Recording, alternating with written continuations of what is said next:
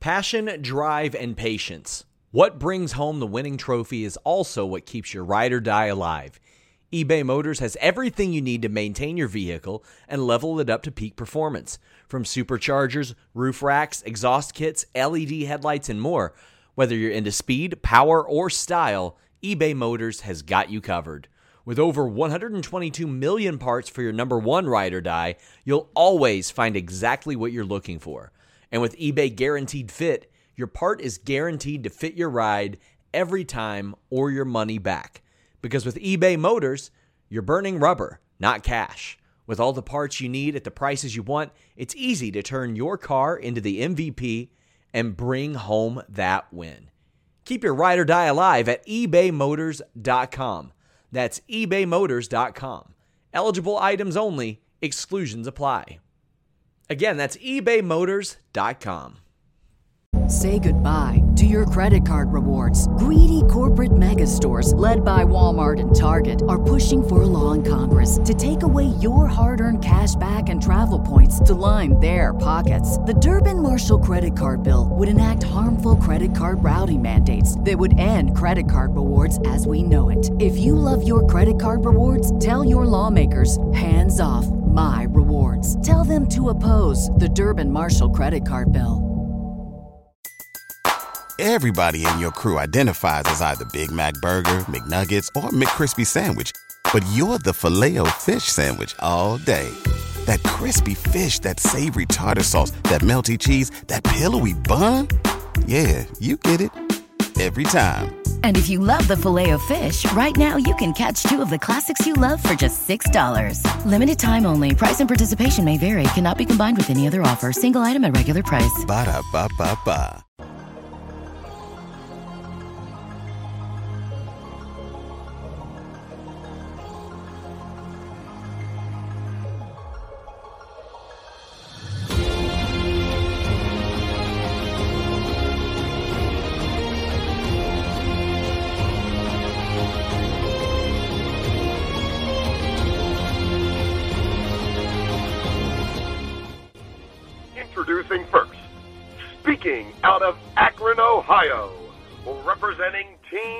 The Boys, the headline god, Jeremy Lambert, and his co-host, speaking out of Atlanta, Georgia, representing more than one royal family, the king of indie viewing, Stephen Jensen. And this is the Spotlight on Fightful.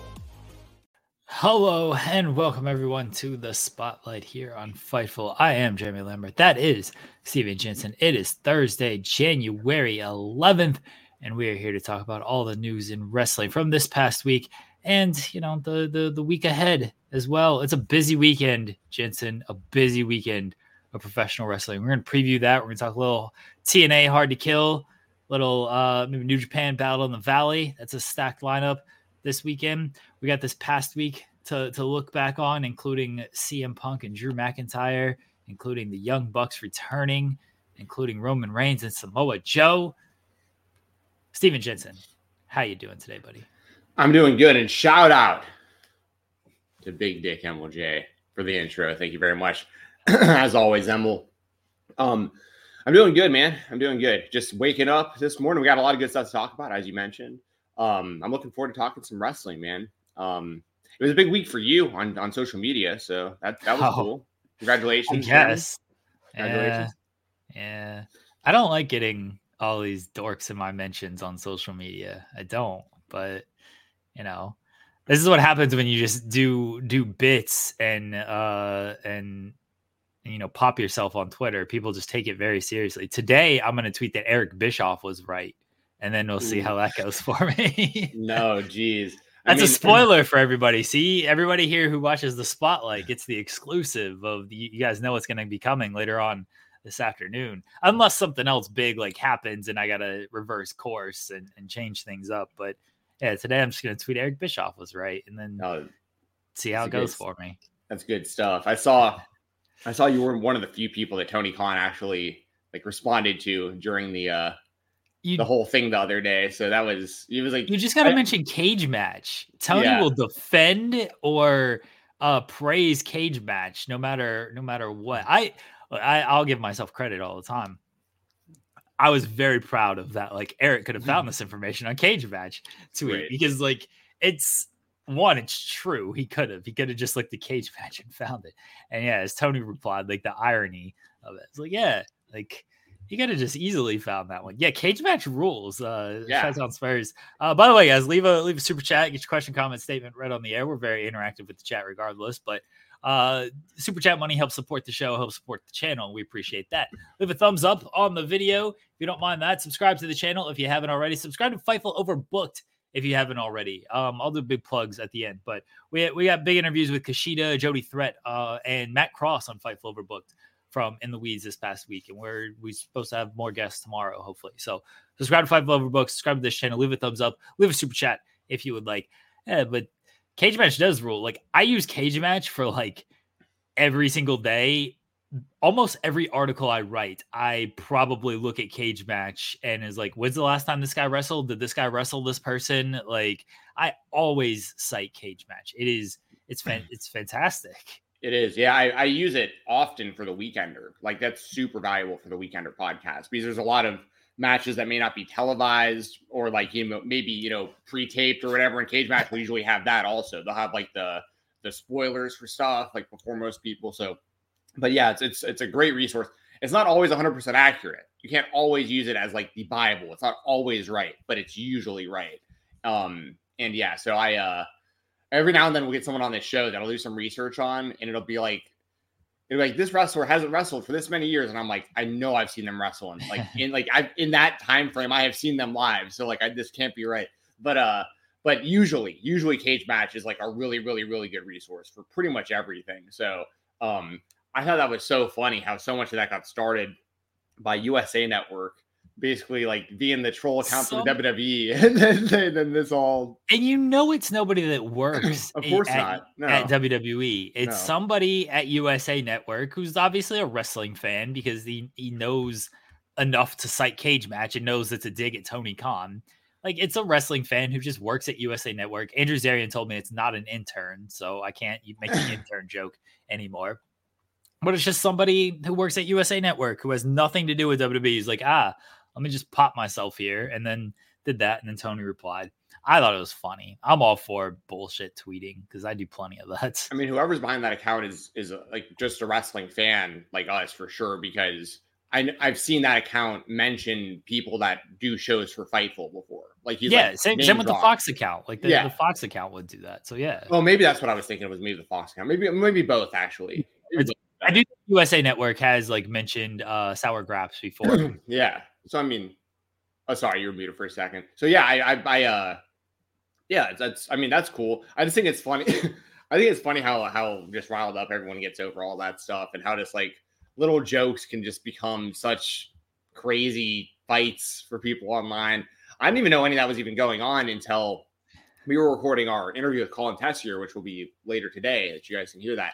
But but like while we were recording it on Tuesday, I hadn't been on Twitter all day. So Jeremy was starting to fill me in. Then after our interview, I I started catching up, and I was like, "Uh, uh, Maggie, hey," it says, "Hey everyone, leave a thumbs up in the video." I, I just put chat. I just put that up so for our visual people who you know wanted to to read that, and then you see Maggie as well. Hopefully, hopefully Maggie's face will bring people to leave us thumbs up and super chats. Yes. I and by the way, for everyone asking, and I know Maggie is especially interested. I still have not had my offer for my promotion. It's taking forever. We gotta storm this place, Jensen. Dude, we're gonna have to storm. Uh, we're gonna have to storm your workplace and be like, give us an answer now. Well, I'm going to talk to them again either today or tomorrow, like before the weekend, because I took off MLK. I'm not going to be working on Monday, so like I, will, I won't even know till Tuesday in that case. But it's I will say this: my who who would become my new boss has met has met, has messaged me again. I know I said this probably a week or so ago. Like I got another update like two or three days ago of them literally saying like, "Hey, HR is taking forever." just like HR is taking forever. You know, wink, wink. It's just taking forever. And I was like, okay, like if that's, I don't know why you would be telling me how long HR is taking to approve something if I wasn't the person getting the job. You know what I mean? That'd be very weird to keep me in the loop about this. Yeah. And I also know there have been other people that interviewed that have messaged me recently and just been like, "Hey, have you heard anything since so and so date?" Because like I didn't even get a second interview, and like I I did get another. You know what I mean? So I I know that a lot of the people that were candidates didn't get offered the job or have already been told they weren't going to get it. So it's one of those things where it's like I was literally told by somebody. I've worked. She told me I've worked for the company for 22 years, and this is the longest I've seen it take to approve somebody for for a for a, a job change in the company. And I was like, awesome, glad that's happening to me. but like you know, like, I, but one once again, it's just one of those things. Like I appreciate all the support. I appreciate people reaching out. And if they don't give me the promotion, um, you'll know about that also because I'll be like going crazy on this. Yeah, on we're gonna street. we're gonna definitely storm then and, and Yeah. fight all of these people. We're we're threatening now to just get an answer, but if it doesn't happen, making you wait that long, yeah, we're we're hundred percent storming the offices. Yeah, I agree. So I appreciate that, y'all. But hopefully, I know I keep saying it every week. Hopefully, by next Thursday, I can definitively tell y'all something. But in my last conversation with my who would become my new boss, they essentially apologized for how long it was taking. And I, I even told them I was like, hey, I have like friends and family that like keep asking me, like, so this is getting kind of embarrassing. Like, like what's going on? Um, and they gave me a big heart emoji and said, oh, I'm so sorry. Like, just bear, just stick with it, basically. so, anyway, but to make a long story short, the company that I work for was recently purchased right around the end of the year. So it's a whole different HR team. And I'm apparently one of the first people that would be getting a new job role within the company since the company has merged. So apparently it's just a gigantic lag of getting everything done. So anyway, uh, Maggie said a heart emoji. Yeah, my boss sent me a big giant heart emoji in a message the other day. It was just like, I'm so sorry. This is a giant heart. And I was like, yeah. I was like, thanks. I work with pretty much all women. So they're all they're all very like I don't know what the right word is. Um they're like uh empathetic. I don't know if the right like they're, they're very like I'm so I'm sorry this is happening. I'm sorry like Yeah. like they but like usually when I work dudes are like dude deal with it or not. You know what I mean? but like so it's it's a little bit different with that too. Um which I, I which I which is nice. I feel like they actually care. You know, that's kind of a good feeling. But um anyways, uh yeah, Maggie's like Jesus fucking Christ. I know. We'll talk about wrestling. We'll move on. We'll, I'll, I'll keep you updated on the job later on. Let's start here.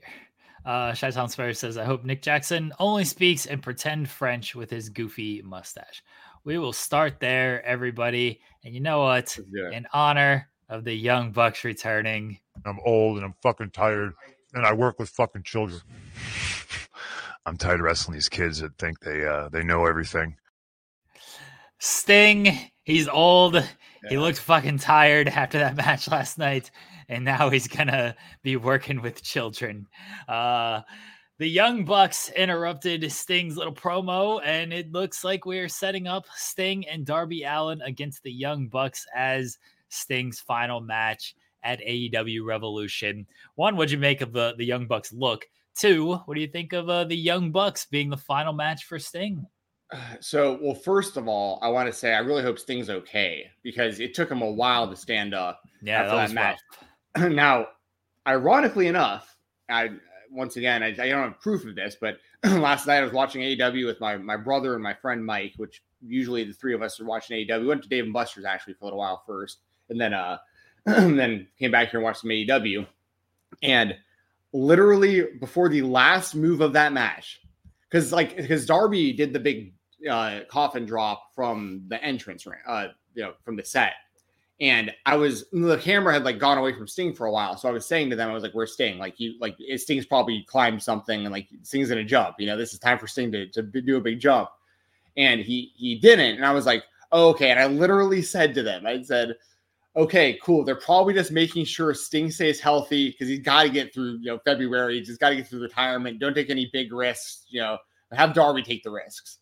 And the next move was Sting doing the Scorpion Death Drop through the table off of that thing, and not not even be able to do that. Like eh, I'm sure y'all noticed, but like he couldn't even cover, couldn't make the cover. Yeah. He to. He just kind Yeah, of like, like, crawled backwards. fist. Yeah.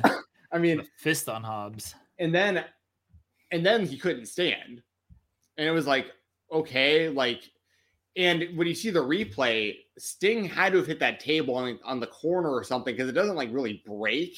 And he, it's like this whiplash effect where like his neck and his head, and then his head hits the ground. So I was like, is this his back? Is this his neck? Is this his head? Is this a combination of all of it? We already saw what happened with the Rollins match. We had like the delayed reaction where he got the buckle bomb and he kind of like kicked out for a second and then like fell over and it was like really scary. And that's the kind of stuff that I think about with Sting too, is like with a history of that happening before. And then you see the way his neck snapped and everything last night.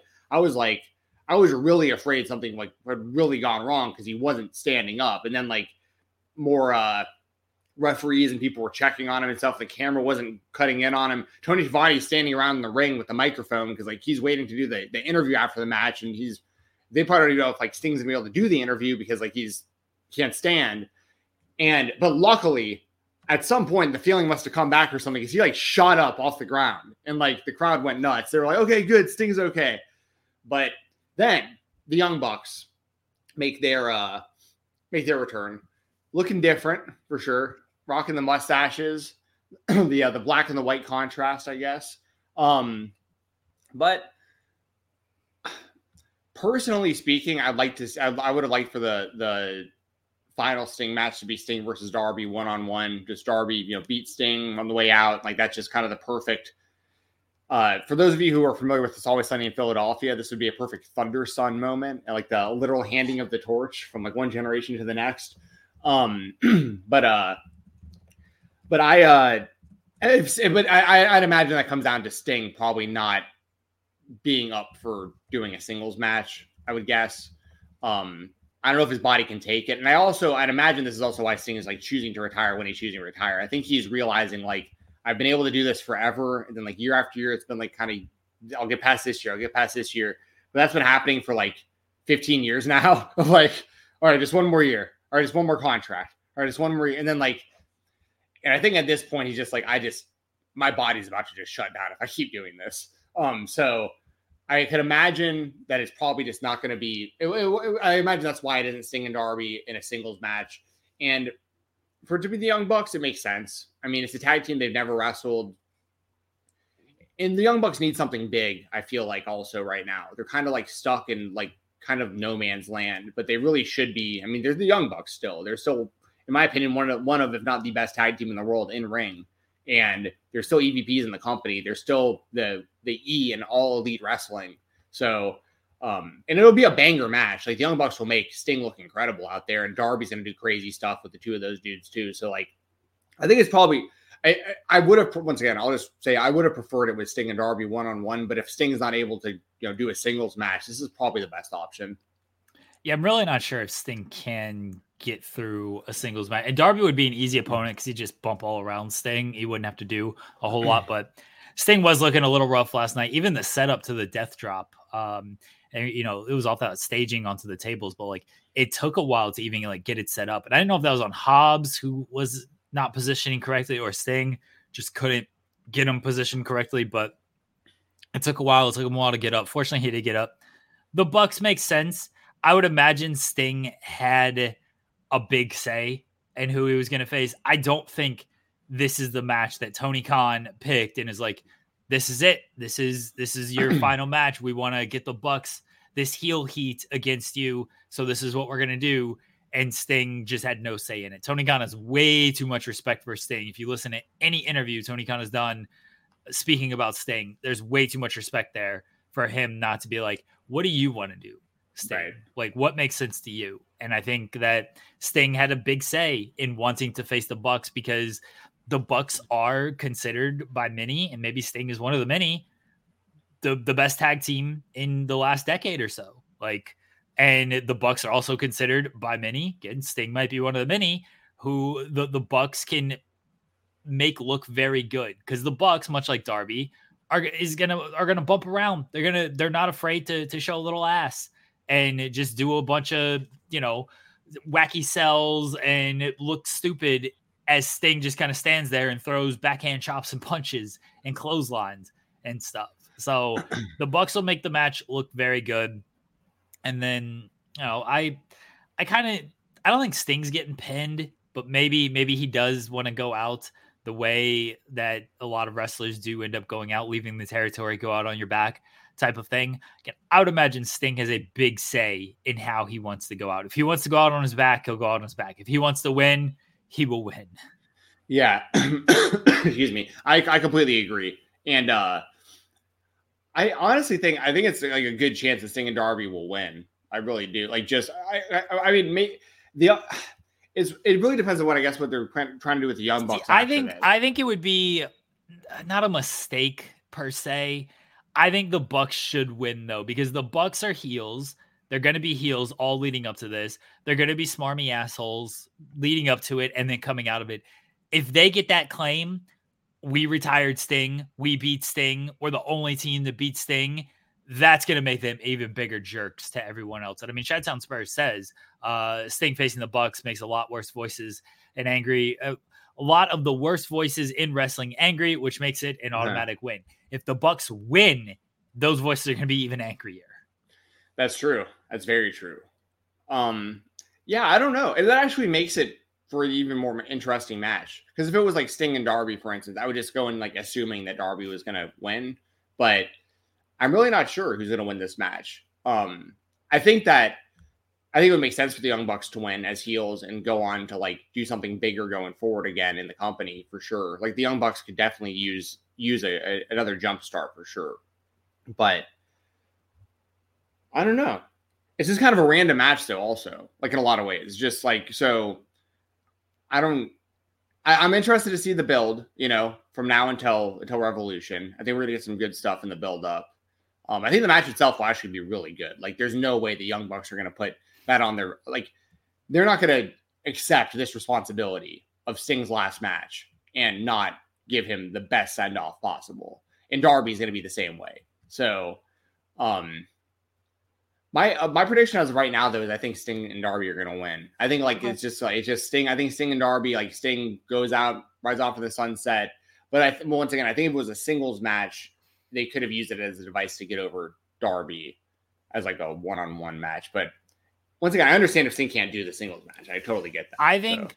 I think the Bucks are gonna win, and I think they're gonna win because it kind of a better story if the Bucks as heels when Darby's going to be off TV for a little bit afterwards if he's climbing Everest uh cuz that's supposed to be in April. I know that would give him the, the whole rest of March, but like you got to prepare a little bit for that thing. I know he's in the middle of preparing, but you got to prepare even even more as it gets closer. So I think Darby's going to be off TV for a little while afterwards. Um yeah, I think I think the Bucks are going to win and I think it's going to give them actual heel heat, actual like fodder that essentially Baron Corbin should have had when he retired Kurt Angle, but they right. didn't follow up on that at all. And it was lame and no one cared. And yeah, Corbin, I mean, Angle didn't even want that to be his last match. Again, I think Sting had plenty of say in facing the Young Bucks in his last match because he's wrestled a lot of tag teams uh, throughout this run with AEW. Hasn't wrestled the Young Bucks, so it's something new for him. It's something different, and I think I think the Bucks are going to win. Yeah, I, I think those are all. I, I, think everything you just said is very, very possible and makes total sense. So I can see Tom, that too. Tommy asking, can they get the titles on the Young Bucks before the tag team match? I mean, theoretically they can. It's it's not like anyone's stopping them. You know, Tony replied to my tweet about cage match. I also asked him to give Sting and Darby a tag team title match because Tony wanted to cite records when it came to Hook and Jinder Mahal, and I'm like, we're talking about records. Sting's undefeated. Why isn't he getting a tag team title match? That that one went ignored by Tony. Um, but That's yeah, a good point I, though.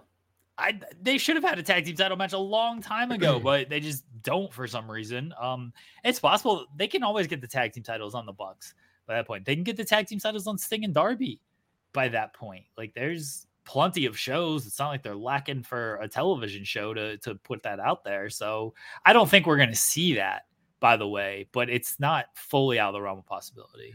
You know, I would say that would be, I like that idea though, Tommy. Like, I would like the idea of the Young Bucks winning the titles and Sting and Darby potentially winning the titles in Sting's last match. But then, of course, it creates the problem of like what to do with the titles after. And the AEW's already got enough tournaments and stuff like that. But yeah, but if it's, see, I don't think they should have them for the, the last match. If you put them on Sting and Darby ahead of it and then the Bucks win, then okay, and the Bucks win the titles off of that, then then I'm fine with it. Right. Well, I was saying if it was the other way around, like if the Bucks went into the match as champions, then I would think Sting and Darby would probably win as like the sell as like you know them Right. going out with Sting getting the title on the way out with Darby. I just feel like I guess the reason that I'm so kind of I'm considering so heavily the idea of Sting winning on the way out is because I think in a perfect world it would have been him and Darby. And I know I'm getting kind of stuck on that, but I, I think that like that would have been their opportunity to like put someone over. Like if they were going to really put someone over, it would have been him after all this time of them being partners. And if it can't be Darby, like why not make the story Sting and Darby winning the titles together? Like they finally like accomplished like the big goal together, and Sting has nothing left to like there's nothing left for Sting to do. If he can't wrestle singles matches, like the tag team titles is the the pinnacle of what he what he can achieve, you know, in AEW really, title title belt wise. So I, I think it, I think that if you got the titles involved, whether they were on Sting and Darby or on the Young Bucks heading into the pay per view, I think that that would actually add a lot more to the the match and the story and everything. Personally, so I hadn't even considered that possibility, really, Tommy. So I, I like that you brought that up. I think that's a really good idea. But one one of these two teams being the champions. Uh, Big Man Dog says uh, you can do a storyline of Darby and Sting retiring with the tag belts. Darby has to look for a new partner. It has to Not be bad. quick. Again, if he's going to cr- climb Everest in April, like you can't have the tag titles on him when he's going to be gone at least a month off of that. So that, that's why I don't think like the tag titles are going to be on Sting and Darby unless it is, hey, we win. Let's retire. Sting's retiring. Let's vacate the tag team titles. But I don't feel like that does a whole lot for the tag team titles in a, a division that's already that needs any life it can right now. Fair. That's Not a tournament. We don't need more tournaments. No, I agree. I agree with that for sure. don't need more tournaments. Uh, anything else on on the Bucks, Sting, Darby? Oh no, we can move on to the next AW topic. We'll co- we'll, Right, we'll Tom. cover Sting and Darby as the, the there's more build uh, to the match and then the match itself, of course. Tommy's programming our show. Love Samoa Joe segment. He feels like a world champion and main eventer. Loves everyone gunning for him. I'm stoked for this next next season of AEW. Samoa Joe, the new AW World Champion, comes out with a new AW World Title, and he's like, "No longer do you got to come out here and air your grievances. Do you got to make your hoe ass comments on social media?" That popped me so much. You got to make your hoe ass comments on social me- social media. Come out here, bring your record, bring your reputation, and come get your ass kicked by the reigning world heavyweight champion. That brings out Swerve. That brings out Hangman. That brings out Hook. So we've already got three challengers lined up for Samoa Joe. Hook's got his title shot next week. We'll see what happens with Swerve and Hangman. Uh, you know, Swerve's got a better claim than Hangman. Swerve's got two head-to-head victories against Hangman. Hangman's got to screw off for a little bit. I love Hangman, but he's got a he's a little back of the line compared to to Swerve. Um, yeah, Samoa Joe not playing any games. He just says, you know, come out here if you if you think you deserve it, then you can get your title shot. What'd you make of this segment and Samoa Joe's first big promo as champion? Uh, this was great. Uh, this the I was I was skeptical somewhat in Samoa Joe becoming the champion for AEW, and that has nothing to do with Samoa Joe himself. I've said plenty of times on this show, Samoa Joe is a made man. He's an absolute legend. Like he always has the credibility of being Samoa Joe. Like I just didn't know if that like I did. I guess, and this is on me to be fair in my own head. I envisioned MJF's world title reign to be like completely different than what we got. You know what I mean? I didn't expect a face turn. I didn't expect like any. I definitely didn't expect Samoa Joe to be the guy to beat him. I figured it'd be maybe one of the pillars eventually or something. I, I expected this whole, uh, you know, bidding war of twenty four stuff to be much heavier around this time, and I was totally off about all that, as I think a lot of us were. But now that we're at where we're at with Samoa Joe with that title, I'm loving where we're at now because Samoa Joe's attitude to- towards being the champion is different than a lot of heel champions. And Samoa Joe's not even a heel, depending on really how you view him. I mean, he is a heel, especially with turning on MJF the way that he did. But like, it's very respectable that you hold the top title and you're calling people out and saying like, like if you want this, like you don't like you don't you know where to find me. I'll, I'll fight the number one contenders. Throw your names in the hat. Like I'm not ducking anybody.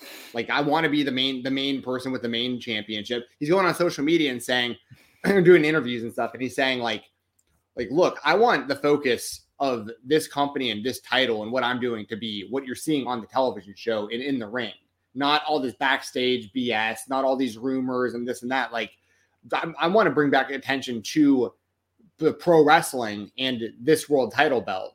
And I really respect that approach to it. I think that's badass. And the challengers he's already got, you got Hook, which I mean, that's that's going to be interesting at the very least because you know Joe should destroy him. I mean, I think Joe's definitely going to beat him. Um, I think he should beat him in about thirty seconds. Really? I, I know people will probably get mad at that, but like Hook, I like Hook. One, he's he's very young, um, so it's not like he has a long career ahead of him. Uh, like Hook hasn't like beaten anybody. Uh, like Wheeler Yuta in a street fight is probably his biggest win, right? Jungle Boy. Oh yeah, he, he, beat Jungle. That again, street fight. Like yeah, most of his wins have been like kind of kind of street fight, no DQ because it's been FTW title. I think Samoa Joe should destroy him just to basically show like there's levels to this game. Like, all right, cool. You're having you're doing your little pre-show no DQ matches and beating these guys. Like that's cool. You step in the ring with a 20 year vet and in a straight up singles match, you get you get destroyed. Like so, and then I, I think that'll help with with Hook's like growth a little bit of like, okay, I can't just step up to this man almost out of nowhere. Uh, it, it you know, I I don't have an issue with Hook getting this title shot. By the way, I I think Tony was, I think overselling how much people actually disliked Hook getting this title shot. I think yeah, I'm I'm all for Hook getting this title shot, but I also think that Hook should get destroyed in this match. Well, I also think that if that happens, they should just go ahead and stop using the FTW title belt on television. And I've been saying that for a while. Like, especially if there's going to be a continental title and an international title and a TNT title, like, why is there also this FTW title? Like, I get the history of ECW. I thought it was cool back then. It's an unrecognized championship that's definitely recognized. So, like, I don't know, you know what I mean? Like, um, but so I'm, I mean, I'm, I'm with you as far as like, I definitely think Samoa Joe should beat Hook. And if he destroys him, they need to stop. They just need to take that television or that uh, title off TV. It's just pointless at that point, per, in my personal opinion. Um, I, I'm very, I'm very interested to see Hangman versus Samoa Joe and Swerve versus Samoa Joe. I think both of those matchups would be great. Man, um, I I felt bad for Hangman last night. Why is that? He I've been saying for months this guy should be, and a lot of people have. This guy should be like top baby face, oh, like oh, number baby one face. baby yeah. face in the company. And he felt like the third baby face in the ring. Mm. Like I, that's why I was thinking heel because like he's not getting the same reactions as yeah, the, yeah. especially at Daily's place too. Like that's that's kind of home territory for Hangman. And like Swerve was getting more cheers when he's supposed to be the heel, and Joe was getting more cheers when he's technically the heel. Like I felt bad for Hangman. I was like, oh man, Hangman should have. And this is like, this is an issue when you haven't pushed this guy as much as you should have as the top babyface. Like the Daily's place was more excited to see guys and they just haven't seen. Like they they're like, oh, we haven't seen. Yeah, crowd kind of groaned when Hangman came out. Like that, it kind of kind of sucked. Uh, I Jeff Elliott Driver saying he's turning heel seems obvious to me. He has the stash like the Bucks. That feels that feels like a mistake. That feels like a mistake to turn Hangman heel. It's they they got a lot of decisions to make with Hangman and with all these guys really, and with Samoa Joe because of like his what, what's what a, a, great opportunity they have with Samoa Joe here is he can really be more of a tweener than anything. Like you can you don't really have to be a heel or a baby face if you're the guy who's just the the the top in the game and calling and just anyone can get it.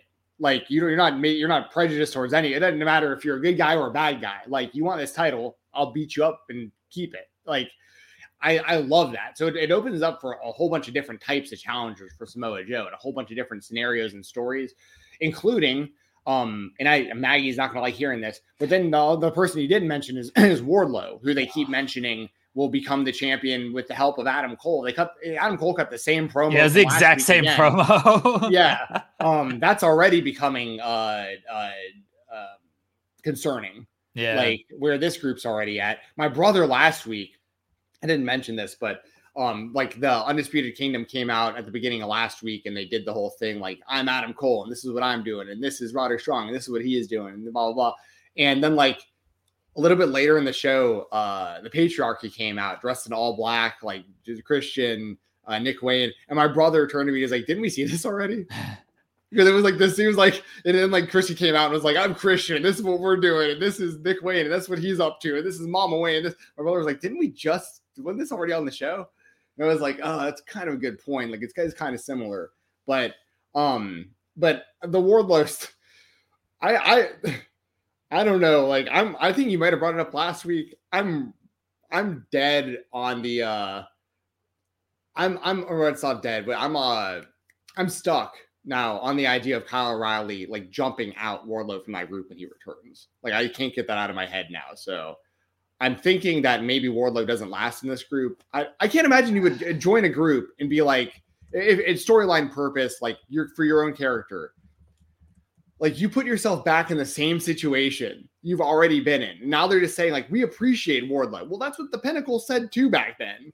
Like that's what MJF said all those years. Like, dude, you're in the same spot you were. I mean, you're going backwards again. And the all they're talking about is we're gonna help you win the title so you can hand it to Adam Cole when he's ready. Why would anybody sign up for that? It just seems like a weird. Why would Wardlow, outside of not liking MJF, why would Wardlow involve himself in this? Unless, unless they can try to use this as a device to turn him babyface again.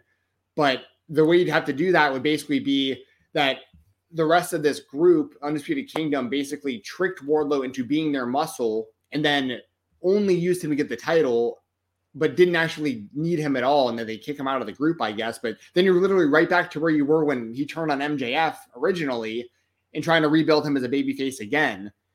And I'll also say this this is the going to be the strangest comment I might ever make on this show. I've never seen somebody lose all of their personality based on losing a man bun. I've never seen it happen before. you know what I'm saying? How weird is that? I, I, tell me if I'm wrong, chat. Like, isn't is it just me? Like, it's like the dude lost his man bun, and all of a sudden, like, is this he looked generic? It, I feel like it was like all downhill from the time he lost his man bun. I, I, I know that sounds insane, but I feel like I, I feel like that I feel like I'm not wrong about that. Cole Roderick's in the chat. One giving out fake news that Bill Belichick to the Panthers is confirmed. Jensen Studmuffin confirmed. That that's real news. I'll get, oh, I'll thanks, that, Cole. But... I love you, bro. We talk we talk about you all the time, man. We actually uh, Colin Tessier in the interview we're gonna air a little bit later says that he um he learned a lot about you from our show. So what's up, Cole? Uh, Maggie is uh very mad at you, by the way. Uh, that that you're on thin ice.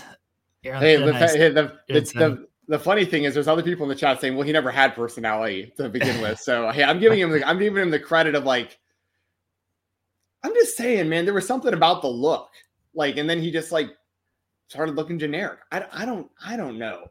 And no one, no one is Batista. No one slanging no. dick like Batista. no, but that's but that's clearly Jeff Valley Driver. That's clearly the vibes they were going for, though. I'm with you on this. Um, the it was very much Batista and Evolution type vibes for a lot of a lot of this presentation. Um, but they they they fumbled this so many times. A lot of it isn't really necessarily his fault, I guess. It was the presentation. Like somewhere along the line between losing the man bun and like overdoing it with the powerbomb symphony, it just got like really really stale. And um, I don't know. Maggie, let me know. Do you like do you like Wardlow better right now? Like not just looks, like just overall. Do you like Wardlow better now or like two years ago? I'm just curious because uh, I know you're a fan of chats, Some super chats from Tommy there. Darby could always get Samoa Joe. Okay with that. I mean, we we've seen that feud, but like uh, they had some really good matches. I was there when Joe won the the title from Darby, the TNT title. Um, that was a really good match. Darby's good against like any bigger guy because he's just gonna nearly kill himself bumping, and it, they it makes every all these guys look like monsters. And Samoa Joe's an easy guy to look like a monster uh, when you're Darby Allin. Uh, and Tommy says Joe seems natural, nothing forced with him, not at all. That's that's the coolest dude in the room. He walks in and he just presence immediately. And uh, Tommy also says, I think that's why the segment ruled because it feels like none of the former champions are trying to be champion again. AEW has fumbled what they do with former champions. No one was coming for the belt. Yeah, Hangman's like trying, trying to think all the all the former champions. Hangman's the only one outside of John Moxley who's like still in the company and willing to to go after the belt. Kenny's on the shelf. Punk's gone. MJF's on the shelf. Uh, Jericho is there, and uh, Moxley is of course still still around, and he's kind of between Japan and uh, uh, doing New Japan stuff and whatnot right now. But and Moxley could could be coming out there, but Moxley just probably wants a vacation from. You know, Omega's out. I don't know if you mentioned Kenny, but yeah, I said, I said Kenny was yeah, out. Okay, yeah. so I missed that. Gotcha. Yeah, yeah he's out. So too. everybody's kind of kind of the only person who's around outside of Moxley is Hangman to go after the belt and. I'm all for Hangman going after the title, but again, he's he did he did beat Claudio last night, which was a good win. But the last time we saw him in the ring, he lost to he lost to uh I guess he beat Roderick Strong in that one match uh before he got taken out um by the, the Devil's Men. Uh but before that it was the the loss to, to Swerve. So Swerve should be in front of him in the line. I think that's why the crowd Hangman got a good reaction when he faced Claudio, but when he came out for the, the segment against Samoa Joe, like I think I'm crazy. The, the crowd was not super into Hangman being there when they were seeing that swerve in in uh, Joe face off. Yeah, when I'm with I'm with all that too. I mean, it's I totally agree that Swerve should have already like coming out of the Hangman match. Swerve should have already been elevated to like the thing. So the thing with Hangman is he was in this weird spot already because he already was the champion they want to keep him like in the main event level, but they also need to elevate new people to become title challengers like Swerve. So Hangman was like a perfect person to do that for Swerve. And I like that Hangman is still in that mix, but it really should have made it clear to where like Swerve is like next in line for the title. Like Swerve shouldn't have had to do the Continental Classic or anything. It should have pretty much just been like Hangman match. Swerve is now if he doesn't get the next title shot, you know, he wrestles Keith Lee. That doesn't, you know, work out because of, you know, Keith, like that, that was just Keith Lee moments is past. Yeah, no, oh, no, no, no, no. I'm saying like, I, I, I like, I'm, I'm, talking about what's already happened. Like, you like you wouldn't have even needed the Continental Classic. You could have went right from Hangman to like whatever the Keith Lee thing was, just to basically kill time because you're trying to get through MJF and Samoa Joe, or you could have just went, or it could have been Swerve to beat MJF if they would have went with him instead of Samoa Joe. They could have maybe figured out a way to do that, I guess, but. I like Samoa Joe as the champion though, so I, I, I like where we're at. But I guess I guess at the end of the day, I'm with everybody else where I think Swerve Swerve shouldn't even be dealing with Hangman at this point. Like it should just be Swerve being focused on the championship. Um, Jeff Fellow Driver saying, I don't think Hanger is a good guy and intended to look like a petty bitch. Who's all right? So here's I don't we got to get to a bunch of other topics. Um, but like, who's a baby face then? And and this has been an argument I've had against AEW is I don't think they're good at making baby faces. Like, okay, so now you're gonna turn Hangman heel. Swerve isn't a baby face. I know he gets like cheered and stuff, but that man, his actions do not say baby face. Samoa Joe, again, he gets cheered. His actions do not say baby face. Like you're just turning everybody heel because all your heels get cheered even though all of their actions don't don't say babyface. Like this show is sponsored by BetterHelp. If you had an extra hour in your day, what is the first thing that you would do? Read a book, take a nap, play some video games, do something for a friend, volunteer. A lot of us spend our lives wishing that we had more time. But the question is, time for what? And if it was unlimited, how would you go about using it? The best way to squeeze that special thing into your schedule is to know what's important for you and to make it a priority. And therapy can help you find what matters to you so you can do more of it. Therapy is so valuable. It's gotten me through some tough times, really helped me reflect on things that are important, specifically with BetterHelp. If you're thinking about starting therapy, give BetterHelp a try. It's entirely online, designed to be the convenient, flexible, and suited to your schedule. This is so beneficial when you've got that crammed schedule and you can't even imagine finding that extra hour. You can do it all from home. Fill out a brief questionnaire, get matched with a licensed therapist, and switch therapists at any time for no additional charge. Learn to make time for what makes you happy with BetterHelp. Visit betterhelp.com slash Fightful today to get 10% off your first month. That's BetterHelp, H-E-L-P dot com slash Fightful. It's so flexible and it can help you find that social sweet spot with BetterHelp. That's betterhelp.com slash Fightful. Say goodbye to your credit card rewards. Greedy corporate mega stores, led by Walmart and Target, are pushing for a law in Congress to take away your hard earned cash back and travel points to line their pockets. The Durbin Marshall credit card bill would enact harmful credit card routing mandates that would end credit card rewards as we know it. If you love your credit card rewards, tell your lawmakers hands off my rewards. Tell them to oppose the Durbin Marshall credit card bill. Everybody in your crew identifies as either Big Mac Burger, McNuggets, or McCrispy Sandwich. But you're the filet fish Sandwich all day. That crispy fish, that savory tartar sauce, that melty cheese, that pillowy bun. Yeah, you get it. Every time. And if you love the filet of fish, right now you can catch two of the classics you love for just $6. Limited time only. Price and participation may vary. Cannot be combined with any other offer. Single item at regular price. Ba da ba ba ba. It's uh and Darby. All right, Darby and Orange Cassidy. Those are those are two. Those are good examples. Sure. Yeah, those are good examples. Like but that's a, two people on a humongous roster of, of, Yeah. of people. Yeah. No, I know what you're saying. Um, and you're not you're not wrong about that. It's a, it's a it's a dangerous game to play. It's a game that I it's a game that I've wanted to see play out though for a long time, to be honest. So I've, I've always been a pretty big, or I shouldn't say always. In recent years, I've been a pretty big believer of like that gray area. There's like, here's the thing. There's no shades of gray though. right, There's right. not. They're just heels getting cheered. Yeah, I know what you're yeah, saying. it's right. heels getting cheered. Swerve Strickland breaking into a man's house and threatening a baby is not a shades of gray. That's a heel. I know I agree with that. I guess I guess what, what I'm getting at is like the usually what would happen is you you would go heel, you get the cheers, and then it becomes the shades of gray, like the the classic like kind of Steve Austin. So Cole never really changed his character. He started fighting bad guys instead of good guys.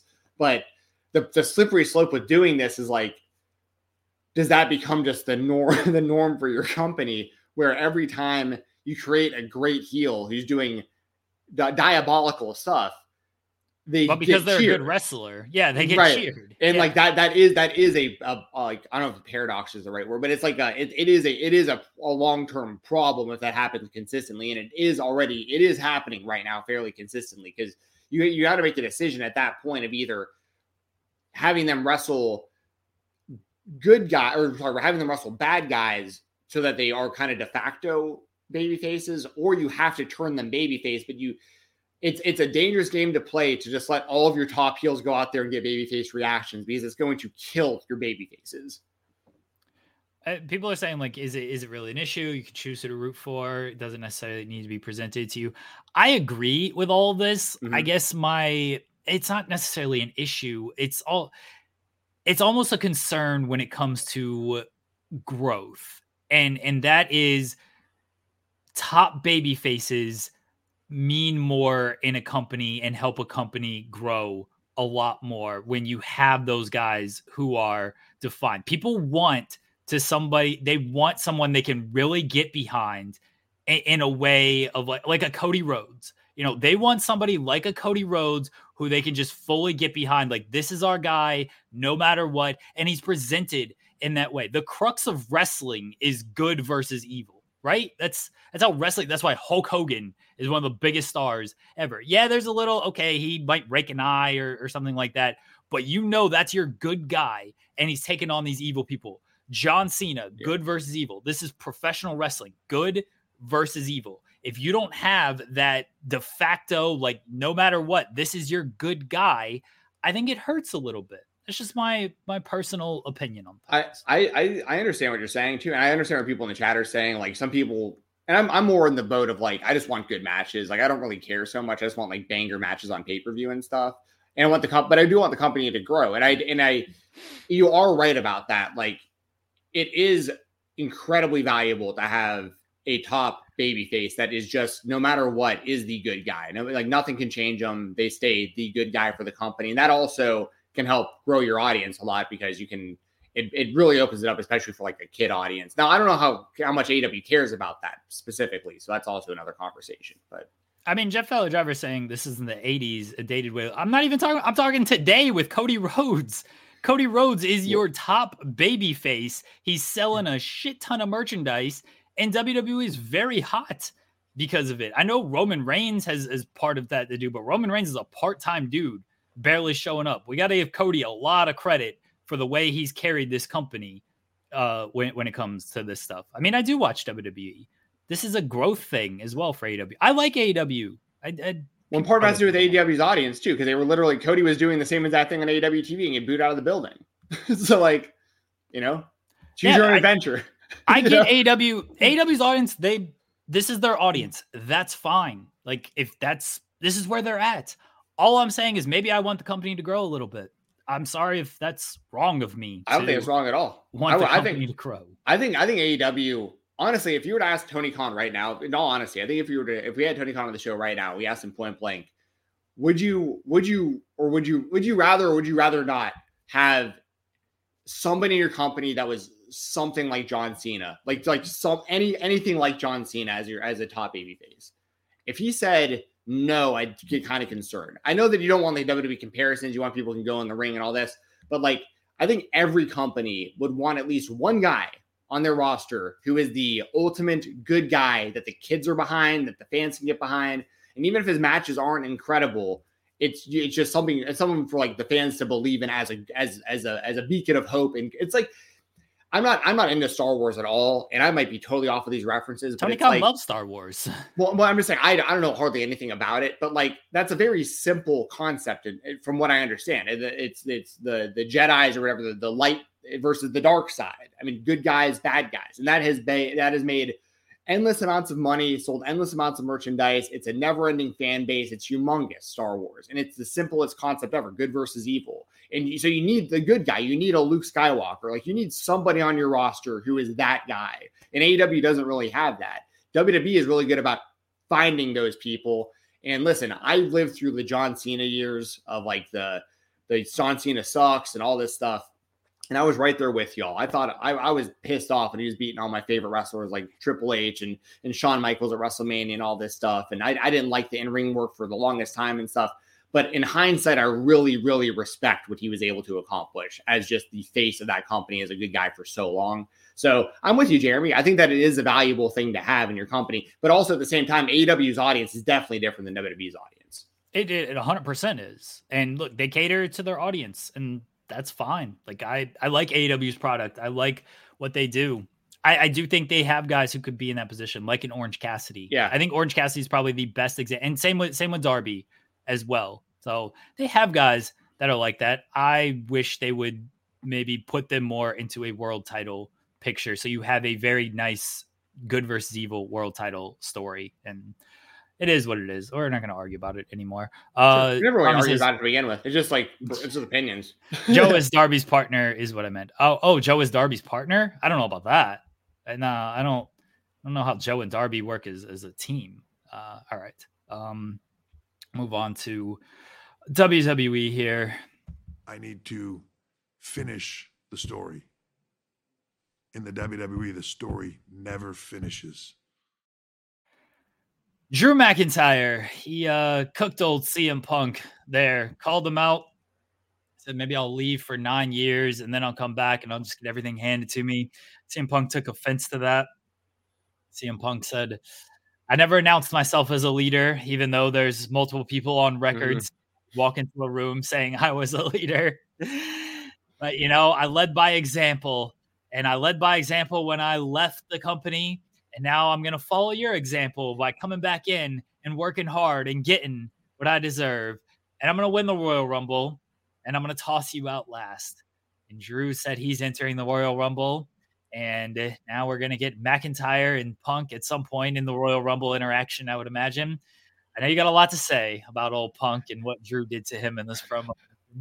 dude honestly i don't know how much i can say or add that like because drew really just spoke facts again and i think cm punk did a pretty good job for what he could do but like it's funny because like maggie in the chat just said drew mcintyre the heel with the point to me that's drew mcintyre biggest baby face in the company right now is what is what i what i was seeing out there against cm punk um I loved how he turned the tables on Punk. Like Punk did that, you know, that thing where he like when he sat up on the top ropes, you know, with his like like the old Shawn Michaels. I always call it like the old Shawn Michaels thing where you like lay on the top rope.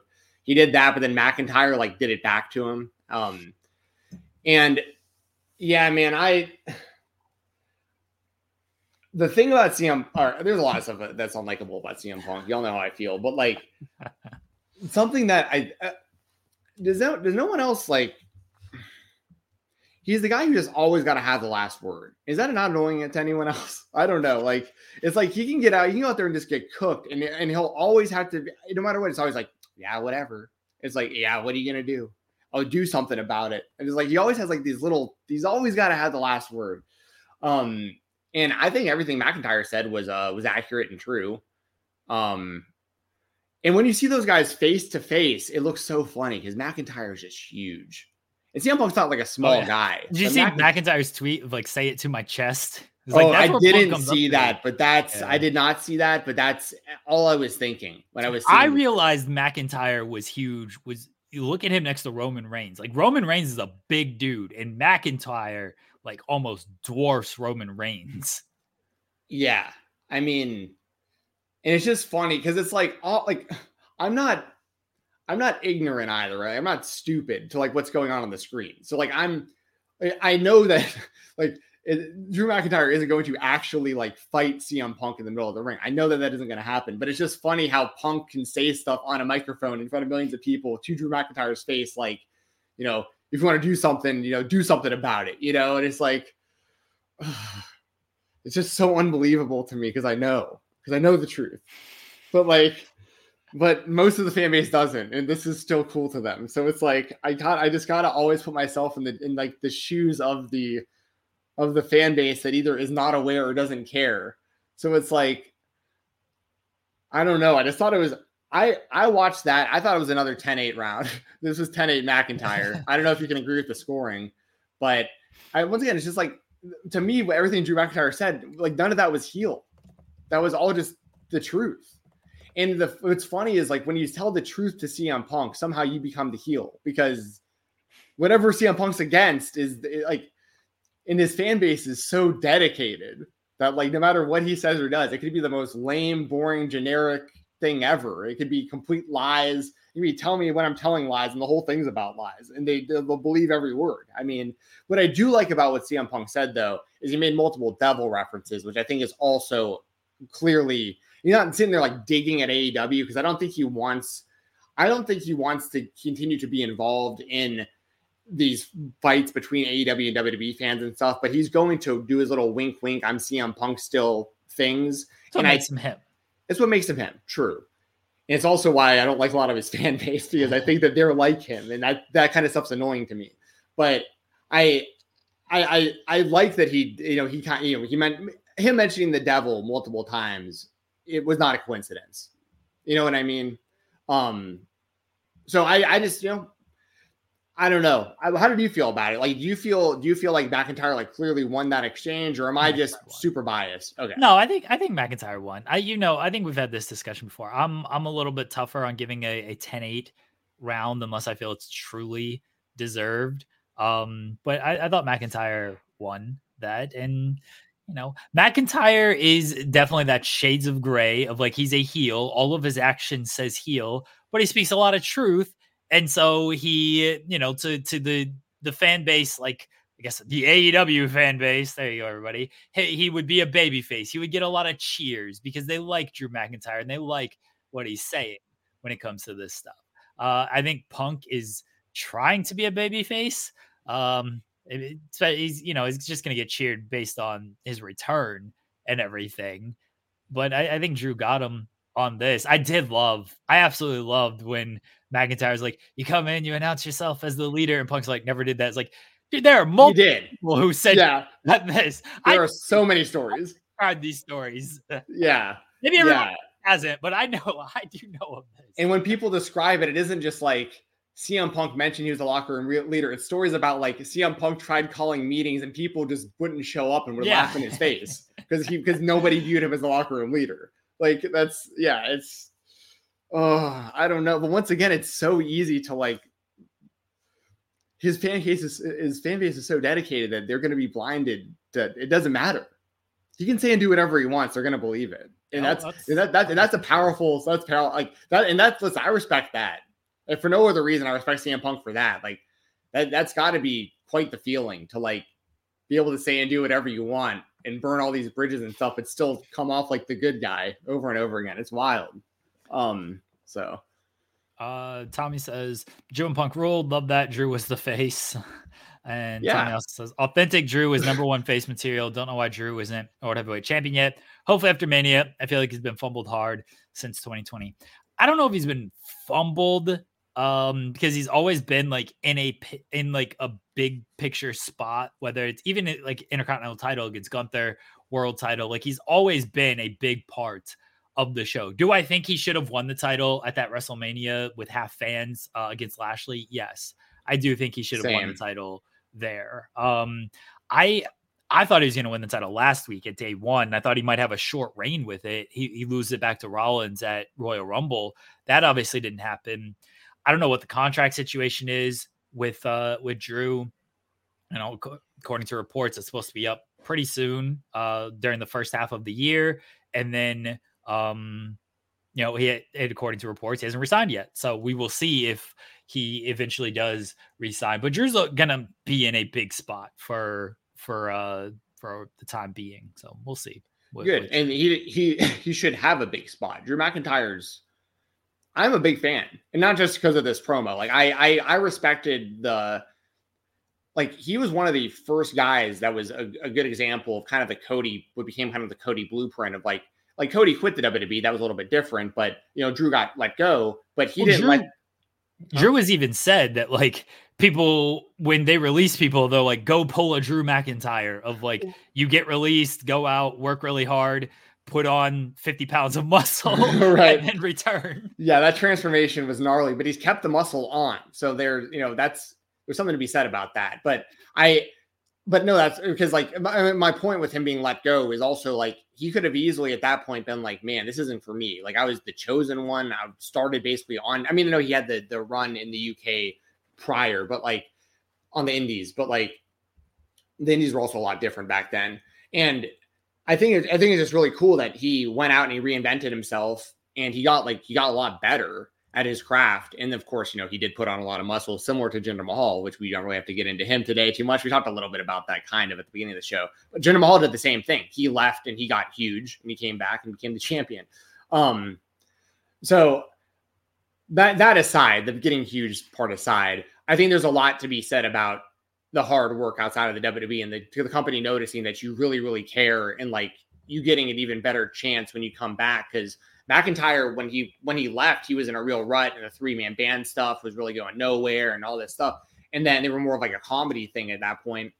And then, um, you know, by the time he comes back, he's totally reinvented. He gets a run with an NXT that goes really well. Like I think he's done really well for himself on the main roster, and he's very believable. Like he's a huge dude. He's athletic. He's good in the ring. He's good on the microphone. He's from a you know him being uh like Scottish, Scottish, right? That's technically Yeah. That he he like it's a different like you know I like the you got like a different accent. You got like you you're pulling an audience from a different part of the world. Like it's it's cool and it's valuable to have people that are like just different, you know. And I think that Drew McIntyre is super talented and different. That's like a win-win-win across the board, and he's great in the ring.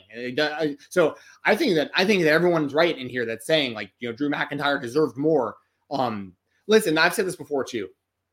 When during the pandemic, Drew McIntyre deserves more credit than probably anybody in the wrestling business. That dude went out there as the champion of this company in front of no fans, without the adrenaline of having the fans there, and put on some of the hardest hitting, best matches you can you could have done in the WWE system while he was the champion.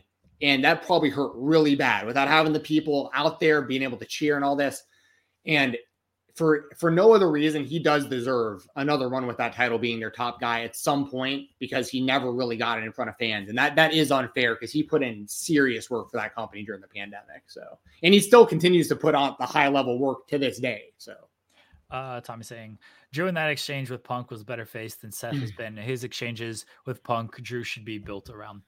I, I think Drew is a top guy in any company he Yep. is is part of. I don't know what the future holds for Drew McIntyre past Rumble Mania. Um, you know, we shall see in, Yep. in that case. Um, my WWE spotlight. Roman Reigns has three challengers: Randy Orton, AJ Styles, L.A. Knight. Yeah. yeah. four way match. Royal now, baby. No longer. Well, actually, he is still a threat. Never mind. Sorry, go ahead. I mean, he's kind of a threat. He's Still is. He's technically got a world title shot match. before Cody does. He could theoretically win at the Royal Rumble. There are some people incorrectly theorizing I know where you're going with this. All right. that Mhm. this is how Roman loses the title. Loses to Orton. Yeah, Orton pins AJ Styles or something like that. Like there are some people who think this might happen. I think all of you are wrong. I think this is uh this is Roman stacking three dudes and getting them the hell out of his way on his way to the Rock at Mania. On his way to the Rock at Mania. Um, yeah, he's facing so- the Rock at Mania, brother. Yeah. Uh, Cody, Cody, Cody, Cody. Um, so the theory is that you're laying out is essentially this, and I'll I'll lay it out for other people that might not be caught up because there I have seen some some traction to this idea, which if if we weren't a thousand plus days into Roman Reigns' title run, this scenario actually makes a ton of sense. But because we're at where we're at, I don't see it happening, but like it could. And if it does happen, I'm going to be super indifferent in a lot of ways. So the theory is that Randy Orton would pin LA Knight or AJ Styles to win the championship at the Royal Rumble. So now the title's off Roman.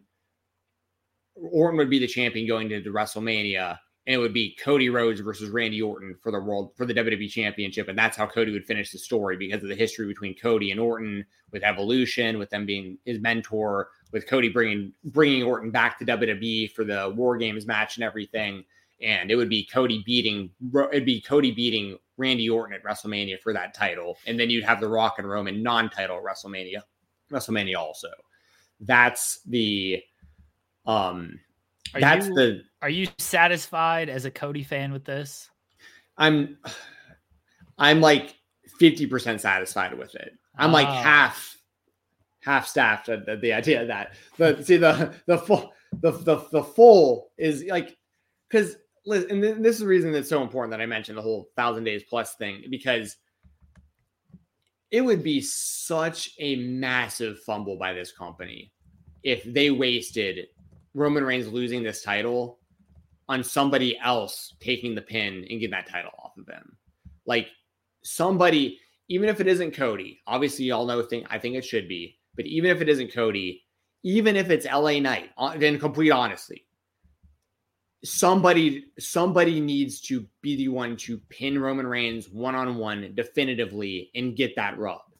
So I gotta, I mean, I gotta stand strong and say that you know Roman's gonna retain at the Royal Rumble. I hadn't considered him stacking all three of these guys, but I think that's possible. He stacked two of them. Was it at WrestleMania when he stacked Brian and yeah, Edge? Brian and Edge. yeah. So, um, I mean, I could actually see that maybe. Um, but here's the thing: what WWE is to do a great job of during that match is they're to make me believe multiple times that it's over. Like I'm to get to the point. I can even go into this match thinking like, there's no way Roman Reigns is losing, which is pretty much where I'm at because I don't think they'll have him lose heading into WrestleMania. Like I think he'll be defending the title at WrestleMania. But if if WWE can get, and I think that they will because they're really good at this, there will be multiple times in this match where I'm like, oh my God, LA Knight's about to win the title. Oh my God, AJ Styles about to win the title. Oh my God, Randy Orton's about to do it. Like, I'm, I think they're going to actually get me to that spot a few times where I really believe someone else might have a chance. And that's all I can really ask for, honestly. Um, and I'm and I'm cheering for Roman Reigns at this point. Like, I want Roman Reigns. I shouldn't say at this point. I've been cheering for Roman Reigns to retain every match since last WrestleMania. Like after Cody lost, I've been hopefully I'm just trying to get back to Cody and Roman so Cody can have this moment. But uh anyway, that that's where I'm at. That's where I'm at with uh with with it. I think that Roman retains, but I have seen the theories and I understand the concept behind the theory of Orton winning and then Orton and Cody at Mania. I, I think Roman's winning. I don't. You can't take the title off of Roman in this way. It just it's got to be a one-on-one match. It's got to be as clean as you can be uh, in in this type of match. Um, given Roman's reign at this point, I Agree. it, it can't be no four-way, three-way nonsense. Somebody else getting pinned nonsense. That can't be the way this reign ends. I think Roman's winning. I think he's facing the Rock at Mania, and then where they go from there, with Cody. I don't know. I care about Cody. Who cares? Uh, Cody got his chance at WrestleMania 41, maybe. Yeah, maybe. Or maybe Punk will, will be be in the picture for WrestleMania 41. Cody might have to wait till 42. Maybe MJF comes to maybe MJF, MJF. comes to WWE. Mm. He faces Roman Reigns at 41. Dude, Cody's gonna get boxed out completely, isn't he? The story's never getting finished. He's got to work on his rebounding skills. He needs to learn a swim move to get out of the box. Good luck yeah. Cody. Good yeah. Cody. We'll talk about Cody next week, I'm sure. Our product is what it is. We're going straight up the middle. It's a big weekend in the world of professional wrestling. We have TNA Hard to Kill. The TNA rebrand is officially back, baby. It is TNA Wrestling once again.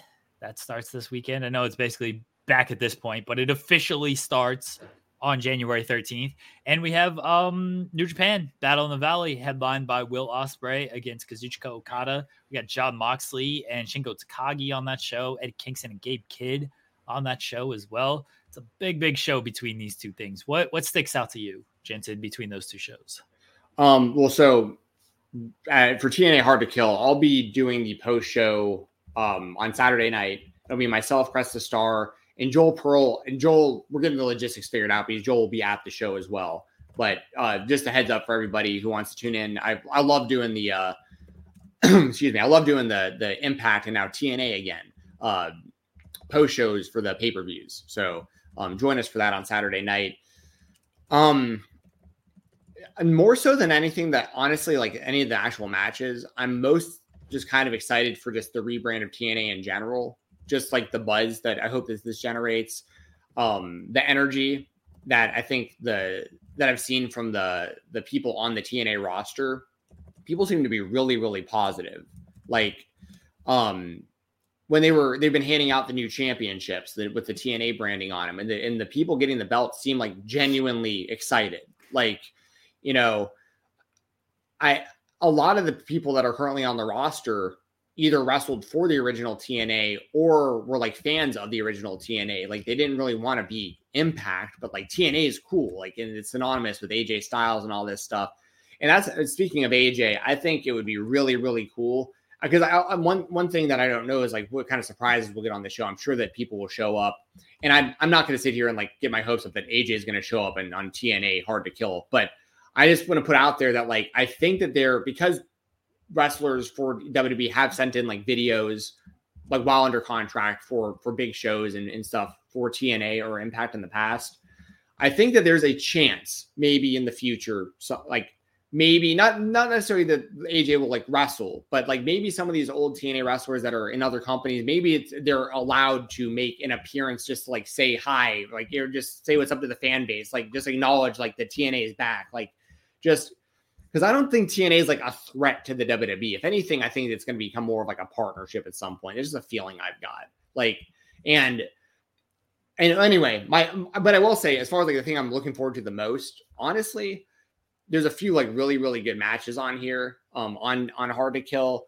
Um the w- one that i'm i'm indifferent on that we talked about before i think jordynne grace is going to win the the knockouts title from trinity because it's pretty clear it sounds like trinity's going to go back to the wwe um jordan though should have been using this call your shot championship gauntlet thing to call out it should be jordynne grace versus alex shelley in my opinion on this show for the uh, for the TNA championship, especially because Jordynne Grace pinned Bully Ray to win the gauntlet. Like, but I also understand like if Trinity's on the way out, Jordynne Grace is the best woman I think to but be Moose, the champion. Yeah, I mean Moose had, Moose won the feast or fired. Yeah, feast or fired. Yeah, uh, they've got multiple things that basically mean the same thing going on right now in the, in the company, which they need to figure out too, I guess. But but but so but you're not wrong though. I I mean I get that, but I think that Chris Sabin versus the Vikingo versus Kushida will probably be like the best match on the show, just like straight up wrestling match. But I'm really looking forward to the ta- the tag team title match with uh, Bey and Austin versus the Rascalz versus uh,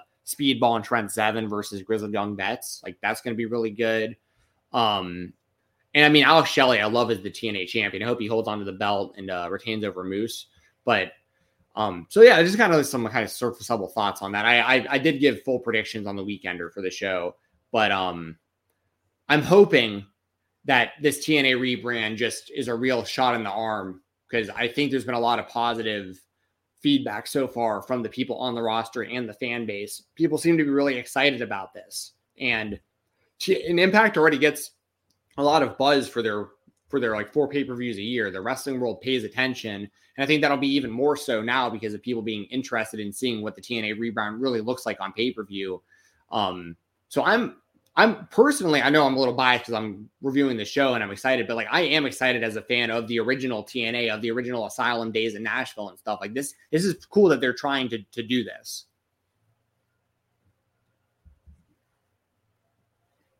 Did Oh, I didn't know. Jeremy? Oh yeah, I think it froze for a second. Um, no, I'm I'm with you. Everybody is very excited for the the TNA branding, and it's got nothing but positive feedback. We've had some TNA people on in the weeds, and they're all very excited uh, for it. And you know the the uh, bad reputation, the stink on the name. It's been enough time now. It, that was many regimes ago to where it seems to be gone. You know they'll bring it back like Okada for the tapings. Ospreay is going to be at the tapings. The the partnership with New Japan seems to be on good terms, so it's a good thing. I'm looking forward to the show. Not having really any television build for the show is a choice um, because they just ran a bunch of specials in these past few weeks. So that that has made me a little less excited. It's basically it's a big reset show almost because again they've had no television to to build this up any build was months ago it's just like okay moose gets a title shot jordynne grace gets a title shot here's kushida and vikingo they're just getting a title shot knockouts ultimate next cool josh alexander alex hammerstone i'm really looking forward to i That'll think that'll be good i think hammerstone might have a future in tna if he decides that's where he wants to go um like there's good matches on the show it's just there hasn't been any build because they haven't done any television. Uh, but it should be a really good show. And then New Japan Battle in the Valley. I mean, look, we're getting Ospreay and Okada maybe for the last time in a long while. Um, Ospreay finishes with New Japan f- in February. I think he's I think February 11th is his last uh last New Japan show. Um, it's a cage match, which should be interesting. Um, but yeah, it's that that's his last New Japan show. We don't know what Okada's to do. There hasn't been much. You know, his contract reportedly expired um, with uh, with New Japan this month, but there hasn't been real real any update on Okada and where he may or may not go. So that makes me believe he's probably sticking around with New Japan because I feel like if it was a WWE thing or if it was an AEW thing, leave thumbs up. Uh, for or if it was an AEW thing, we'd hear a little bit more on that, kind of like we did with Ospreay. It was a little bit more vocal, the reporting. The fact that we haven't heard anything about Okada makes me believe he's probably just sticking with New Japan. I think Tanahashi being the president That's a big also yeah. was a big part of that as well. Um, so yeah, the fact that um, this could be the last Ospreay and Okada match for for a little while is a big deal. It's happening in America. Moxley and Shingo, that's going to be awesome. Eddie Kingston, Gabe Kidd, I think that's going to be a great match as well. So it'll be a good New Japan Battle in the Valley show. Anything you like from that show, Jensen? Yeah, everything you mentioned. I mean, that's cool. They're doing a, a cage match with Okada and Ospreay. That's something different. No, no, no. The cage match is Ospreay. That's his last New Japan match. It's February 11th uh, in Oh, Japan. It's okay. United Empire against uh, Bullet Club War Dogs. Ooh, okay, gotcha. I got confused there when you mentioned that cage match because I hadn't heard anything about that being a cage match. Okay, gotcha. Um, well, that's cool that they're you know. I mean, I'm always gonna be down for Ospreay and and uh, and Okada. Those two guys rule. Um, Takagi and Moxley. That'll be that'll be badass. Um, I think that you're totally right about. I mean, we talked about this a couple weeks ago, but the the Tanahashi, um, Tanahashi being the president of New Japan is going to be key for a lot of a lot of future signings. I think that that was a big part because I we even said it the other week. I was like, I have no idea, honestly, one way or another, what Tanahashi's like business background is or anything like that.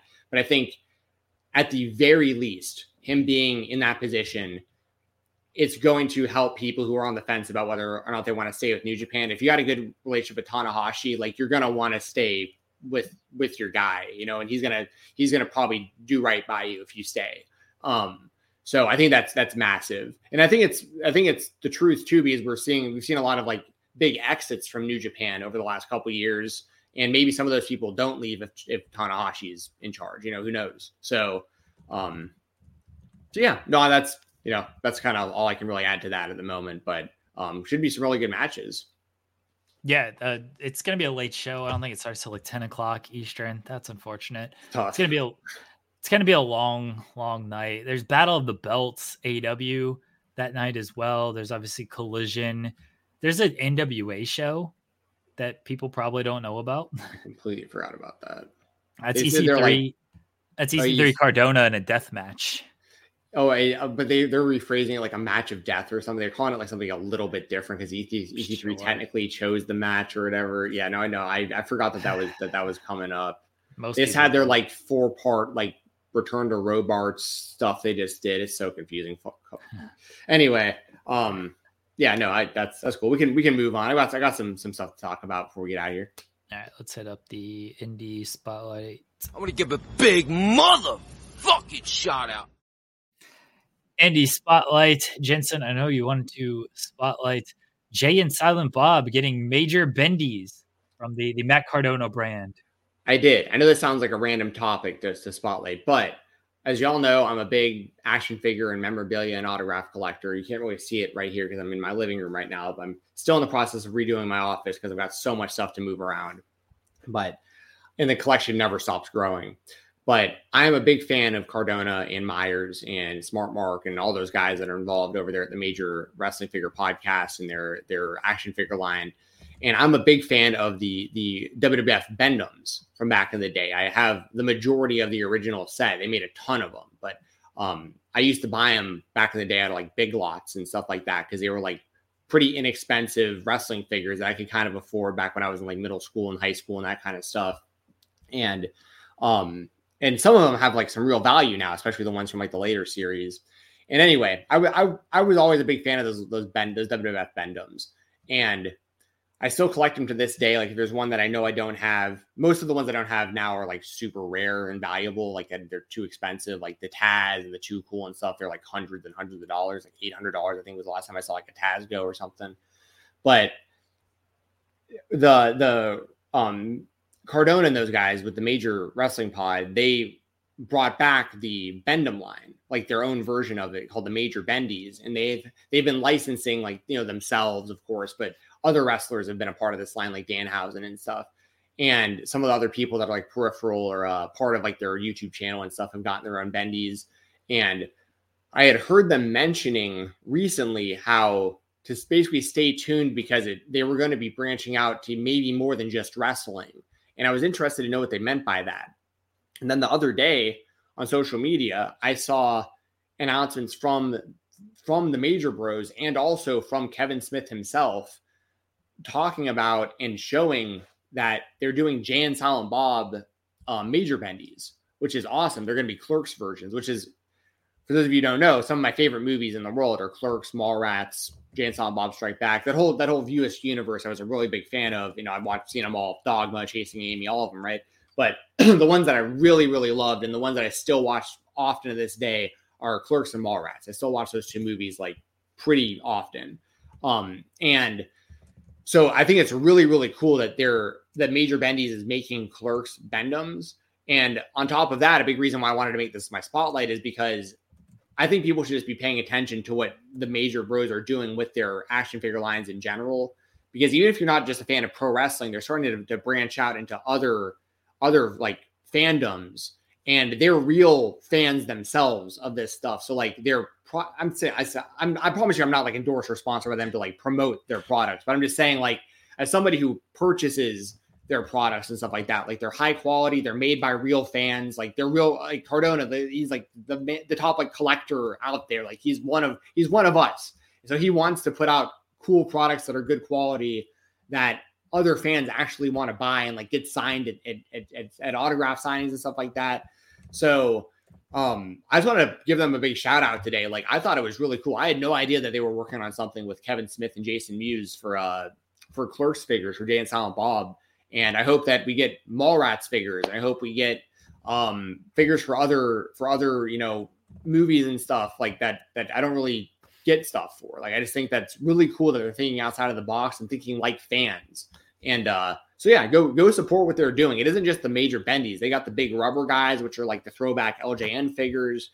They've got a whole bunch of stuff. Um, they're they're they're marketing machines, and they're also it's also the main reason why whenever people start getting behind the hype train of like Cardona back to WWE, Cardona back to WWE, I'm always thinking like maybe in some capacity I could see it, maybe, but he has so much good stuff going on outside the WWE where like it's it probably gets murky where like he has his own action figure line. Like that's gonna compete with Mattel, which you know what I mean? Like WWE, like so there's there's conflict of interest in some of this stuff. So just so y'all kind of know, Cardona and Myers and Smart Mark and the people over there at the major the major pod, they're making some really really huge moves, and these are expensive moves. It is incredibly expensive to get in the action figure manufacturing game. So they're and they're doing it the right way, it seems. So just want to give them some credit today because I, I, I really like what they're doing, and I can't wait for these Jay and Silent Bob figures. I'm definitely going to pre-order them. I'm not the figure collector that you are. Um, I do like Jay and Bob, but I'm not the figure collector you are. The the point you mentioned about Cardona, um, yeah, I think if he's going to go back to WWE, they're going to have to do a lot of concessions of what he can continue to do because the figure stuff is obviously very important to him. And I don't think he's just going to give that up to just be in WWE again. So is I think that would be the biggest thing when it comes to Cardona. Like if he can continue to do that, he'd probably be like, yeah, sure, I'll come, I'll come back. Like if that's what you guys want, and if he can be Cardona, probably not be Zack Ryder again, kind of like uh, Cody gets his whole whole persona in his WWE. But I think that'd be the biggest thing because why would you give that up when that's probably paying you more than WWE might pay you.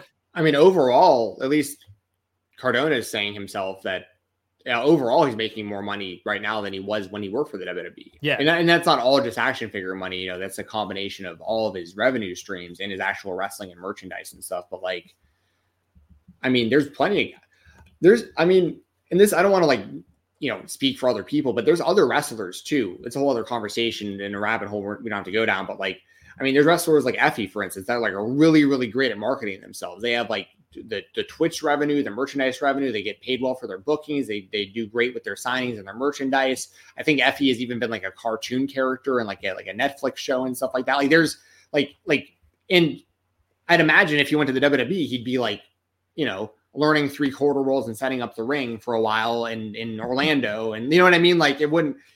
So it's like you know, there's obviously a, a like a, a seesaw and like a trade off to this. Like you could become a multimillionaire, huge superstar eventually, maybe in that system, but you also might have something great going on for you right now. Where like, why even why do that? Like you're your own boss and you you love the life you're living, so why change that? You know. So um so this is something, this is more food for thought for people. Like sometimes when like your favorite wrestlers aren't getting signed and you're getting upset at companies or whatever over it, sometimes like the wrestler themselves is just totally happy with their current situation and doesn't want to sign anywhere. I just want to throw that out there too.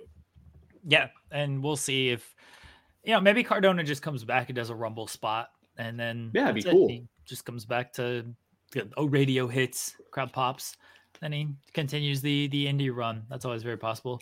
Uh, my indie spotlight is Mustafa Ali, his big world tour campaign. He's going to be at GCW this weekend. Uh, he's wrestling Gringo Loco, uh, Chicago, Friday night. He, he wrestled in France. Uh, he's already had a bunch of big matches announced, uh, including matches against like Vikingo, Speedball Mike Bailey. Uh, he's coming to Defy. He's he's working basically everywhere at this point. I and I think that Ali is also going to, based on like the vignettes and some of the promos he's done and the tweets and stuff, I think he's going to kind of introduce an element of storytelling to the indies that isn't always there. Where it's like, you know, a lot of times indies is just cool match, cool match, cool match. I think Ali is going to give you the cool matches, but with a more of a story element to it. And I'm really looking forward what he's going to do. Again, he's already wrestled one match. Uh, I believe it was APC. I, I, I feel bad that I forgot the the name of it. Um, but in in in France, he he wrestled that that that match is available on YouTube. By the way, everyone can uh can check it out. Um, yeah, it was APC. Um, yeah. that was his first match back, and he cut a promo afterwards. It was it was against uh I Blanque Blanc. It's a French name. I probably screwed that up. I apologize. Um, but he did that match. Now he's back in the U.S. and he's working a bunch of U.S. matches. Uh, I'm looking forward to what Ali is gonna gonna do um, do coming up. Yeah, for sure. I mean, especially the GCW match with Gringo Loco. That's in Chicago. So, I mean, I'm sure y'all know uh, Mustafa Ali from Chicago, huge for that scene. Helped train a lot of like today's uh, wrestlers or, trained along with them from that area. And Gringo Loco is from that area as well. He's a Chicago guy, so this is like a big matchup for that for that area in GCW, which in my opinion is the biggest independent promotion in the world. So, um, I like that a lot. And and the the storytelling element that you're talking about, I think is is pretty cool too. Because I mean, obviously in like GCW, you can do that if you're consistently appearing. But I think what you're talking about and what I think he's going to do is more across all companies and across social media, like the character and some of maybe the feuds and, and friendships and stuff he has, maybe he'll do a better job of like kind of intertwining all of that throughout his indie run. Like he'll maybe be able to do a better job of, especially because he has such a big social media following. Like,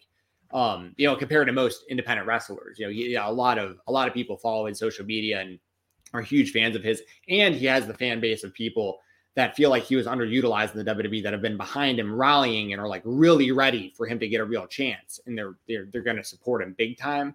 So I think that uh I think that because of all those reasons he'll be able to really hype up certain matches, certain feuds and maybe carry stories and his character along uh, to different companies and stuff like that. So I mean I'm I'm happy for him. I mean he's a great he's a great in-ring wrestler. He's fantastic in the ring. Um, and I, I think he's a very likable guy. He cuts good promos. Um, the stuff that he used to film with Craig Mitchell well, was Craig Mitchell behind the camera. A lot of people don't know that, but a lot, a lot of those like uh like vigilante promos he used to do where he'd like go around the streets of Chicago, like kind of like policing the streets and helping like helping people out. Like a lot of those were filmed by Craig Mitchell initially, and like those guys, like I think like the vision of that was really cool. The presentation, I think it really helped Ali get a push in the WWE. Um, so I think between the the cool storytelling you can do, the cool videos I think that they're going to shoot, um, and all that, I think I think you're totally right. I think that it's gonna it's gonna be a really successful indie run, uh, really successful run outside the WWE in general for Ali. And he's of course going to have options in other major companies. Like he's going to have plenty of options. So I'm uh yeah I'm I'm looking forward to see what he does. And in the meantime, at the very least, I know he's got some banger matches. Like him and Gringo Loco is going to be incredible. So oh, yeah. I mean, I'm all for it. Um, Jensen, I know you got to run. I want to just hit these super chats. Tommy says, shout out special on Fightful. Appreciate you, Tommy. Thanks, Tommy. appreciate you.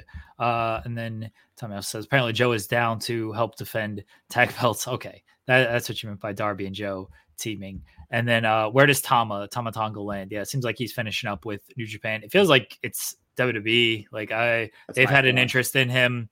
It, it, seems like it makes the most sense, honestly. But we we shall see. Jensen, you got to go let everybody know where they can find you at. Yes, and by the way, I agree. I think Tama Tonga will wind up in the WWE as well. Um, you can find me on X at Fight Talk underscore F I G H T T A L K underscore. Use code Fight Talk and independentwrestling.tv and listen to the Fightful Select Weekender podcast. That's usually on Sundays, sometimes on Mondays. This week it'll probably be on Monday because I'm off work on Monday for MLK. So I'll probably um, I'll be up late doing the review for Impact. Oh, sorry, tune into that too. Impact or TNA, uh, Hard to Kill review, post show review uh, on the main YouTube Fightful channel. Myself, Cresta Star, and Joel Pearl. Um, I'll be up late watching wrestling and doing the review for that. I'll probably take Sunday off to just chill and watch football, and then um, I will probably record the Weekender on uh, Monday afternoon. So uh, subscribe to FightfulSelect.com when you want to listen to the Weekender podcast, talk about the world of independent professional wrestling. And I hope you enjoyed this interview with myself, Jeremy, and Colin Tessier. It was really, really fun.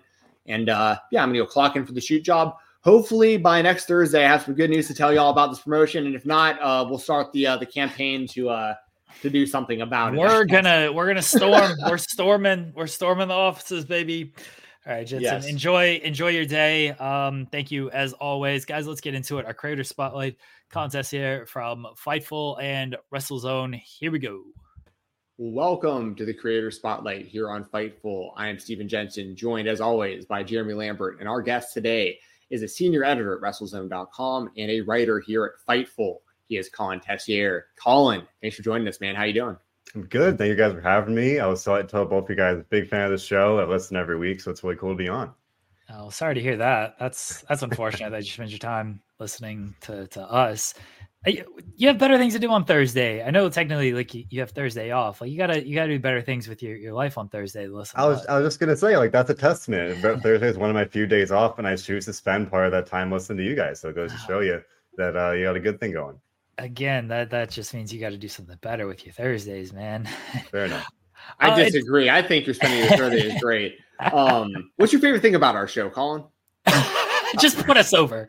I, I always like it's very balanced. So you got the WWE, the AEW spotlight, other, which is fair, right? It's you know, you can always talk about TNA or New Japan, like it, it varies like that. And then independency, and like for me, because I'm, I'm always covering the, the, the WWE, etc. I don't always get to like watch as much independent stuff. So having you guys talk about that keeps me kind of at least somewhat in the loop. Whereas otherwise, I'd be going off of gifts on Twitter and, and anything else that happens to get a little traction and and and you know maybe maybe the odd GCW show that I do actually watch here and there. So it's it's just it's a nice range. And then like you I like how you you guys do have different opinions a lot of the time and you, you align some with some things, but it's just it's always good. I like it. We appreciate that. I think the, honestly the most rewarding aspect of our show, outside of maybe like the interview portion, because it's really cool being able to like spotlight people like yourself, like other people in like the media space or independent wrestlers, promoters. Like I really get a lot of enjoyment out of like the interview portion. But outside of that, like the main thing that I at least hear, and I think Jeremy does too, like when we go to like independent shows or conventions or whatever, a lot of it is about like that we're just covering independent wrestling at all. Like that we're like we're just giving any kind of platform to it. So I appreciate you saying that, man. I'm glad that you know you like the balance that we have on the show. And you're you are a long time viewer. I mean, I, I, you may have been watching like our first show because I remember you you talking to me about that around the time we started it. So I'm very happy that you're able to come on. You have so much going on for us to talk about for you to be on the show. This is great. No, I appreciate it. Like you were saying, like not even just talking about the wrestling, but like I remember one of your first interviews with like Cole Radrick. Like I would not get to hear like an independent wrestler talk about life like at all. And then you guys feature these guys and just the talent in general, uh, literally every week, whether it's independent wrestling or if it's creator spot, like whatever it might be, it's just cool to be able to see what people are doing uh, in, in, in various ways. So it's I really I really like that. All right, well, you don't have to put us over anymore. Uh, Colin, uh, let's, let's jump right into it. How did you get started into this wrestling media space of nonsense that we were all in? So it's always it's funny to look back now. Um, I was a I started as a journalism major in college and hated it. Uh, so I switched to writing, uh, just general writing, and then I started writing for the newspaper. And I had initially I loved wrestling when I was a kid, and then stopped watching for several years. I think I gave up around like 2015 ish, something like that, and just totally walked away. And then I randomly one night I was home and caught from like winter break in college, and I, I turned on TV and it was Raw. This is the very very end of 2018, which was not a good time to check out WWE Raw. Uh, but something something did it. I was like, oh, we're back. So I, I started watching it again, and then started watching it every WWE show at that point because uh, really uh, there was undoubtedly, I guess, an impact at that point. Um, and then very shortly after that, like I think February of 2019, WrestleZone was hiring, and me being a writing major, not knowing what I was doing with my life, I was like, hey, that would be cool because I actually read WrestleZone when I was a kid. So I was like, that, that's kind of a cool like full circle thing. Uh, so I started very, very minimum. I think I had a shift on like Sunday and Monday night. I was covering Raw, partially covering Raw uh, and then just kind of climbed up from there. And that's kind of what started.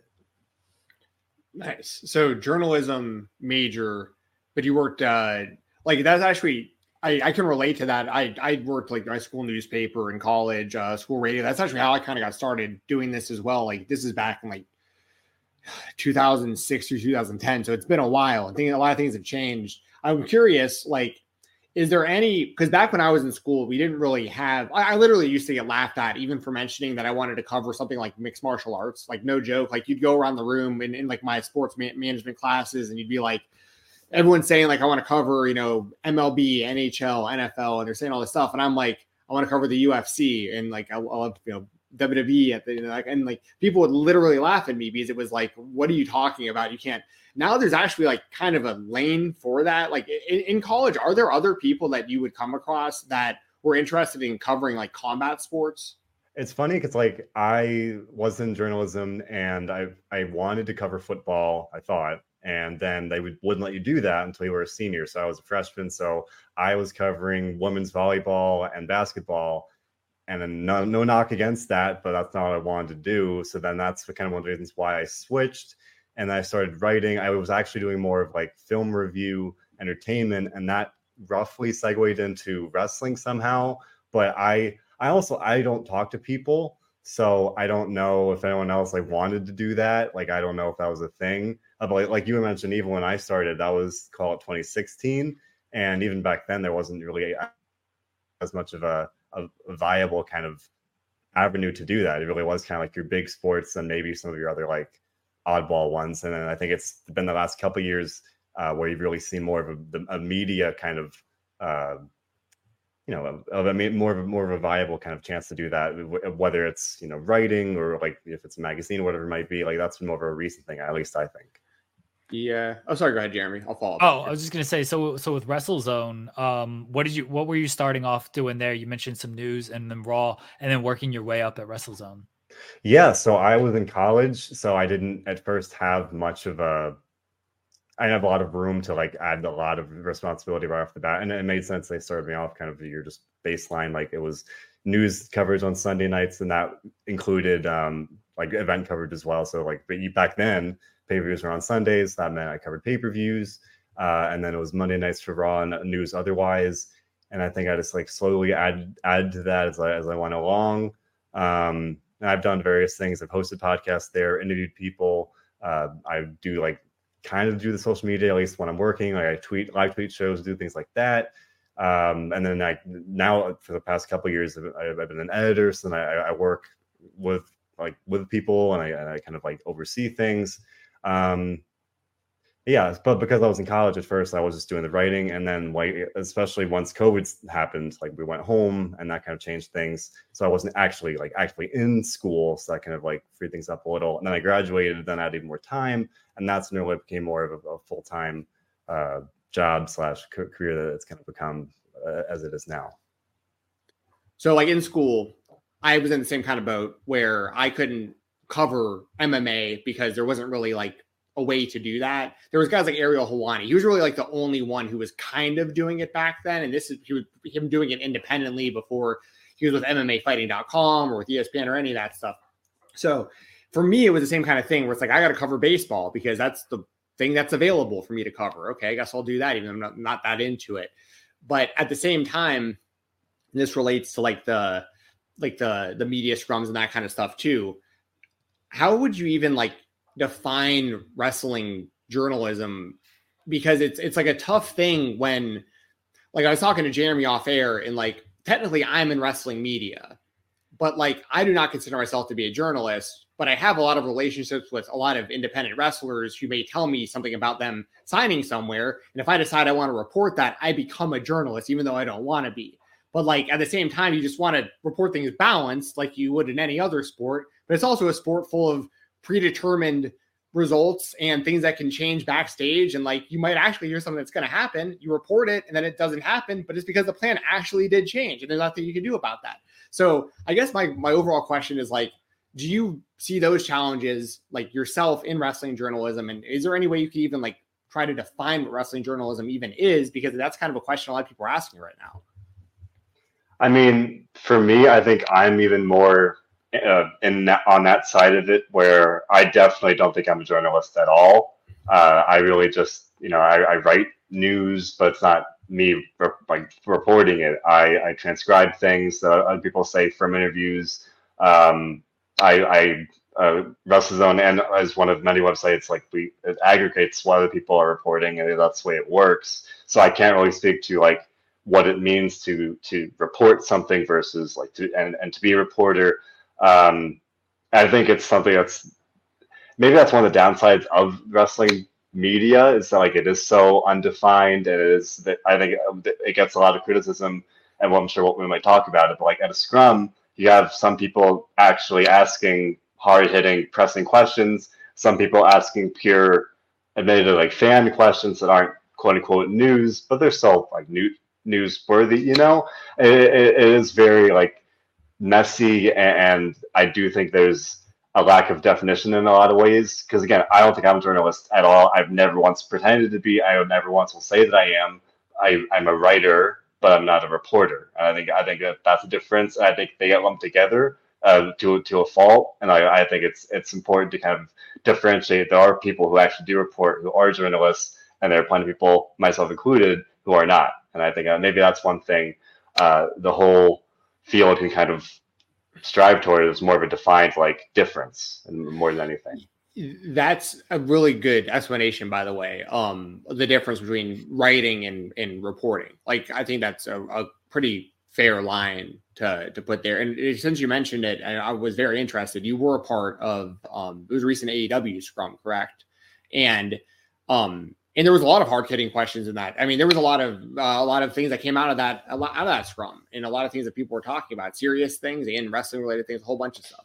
Um, what were you? I guess. Well, I guess what was your experience like with that? Because that was that was your first AEW scrum, correct? So, what was your oh, experience yeah. like? And also, that's why I'm asking you because, like, even though you are a writer, you are going to be lumped in with everybody in that room as wrestling journalism's in that scrum. So, um, wrestling journalism's. Oh my gosh, I called you a wrestling journalism. Um, but anyway, what was your experience like? I mean, first off, it was just really cool to be a part of it. For someone like me, I, I've never done anything like that. Um, I, am a huge fan of AEW, so like, and I, have had to cover many scrums before, so I've always got to like see what it is, but not to actually be part of it.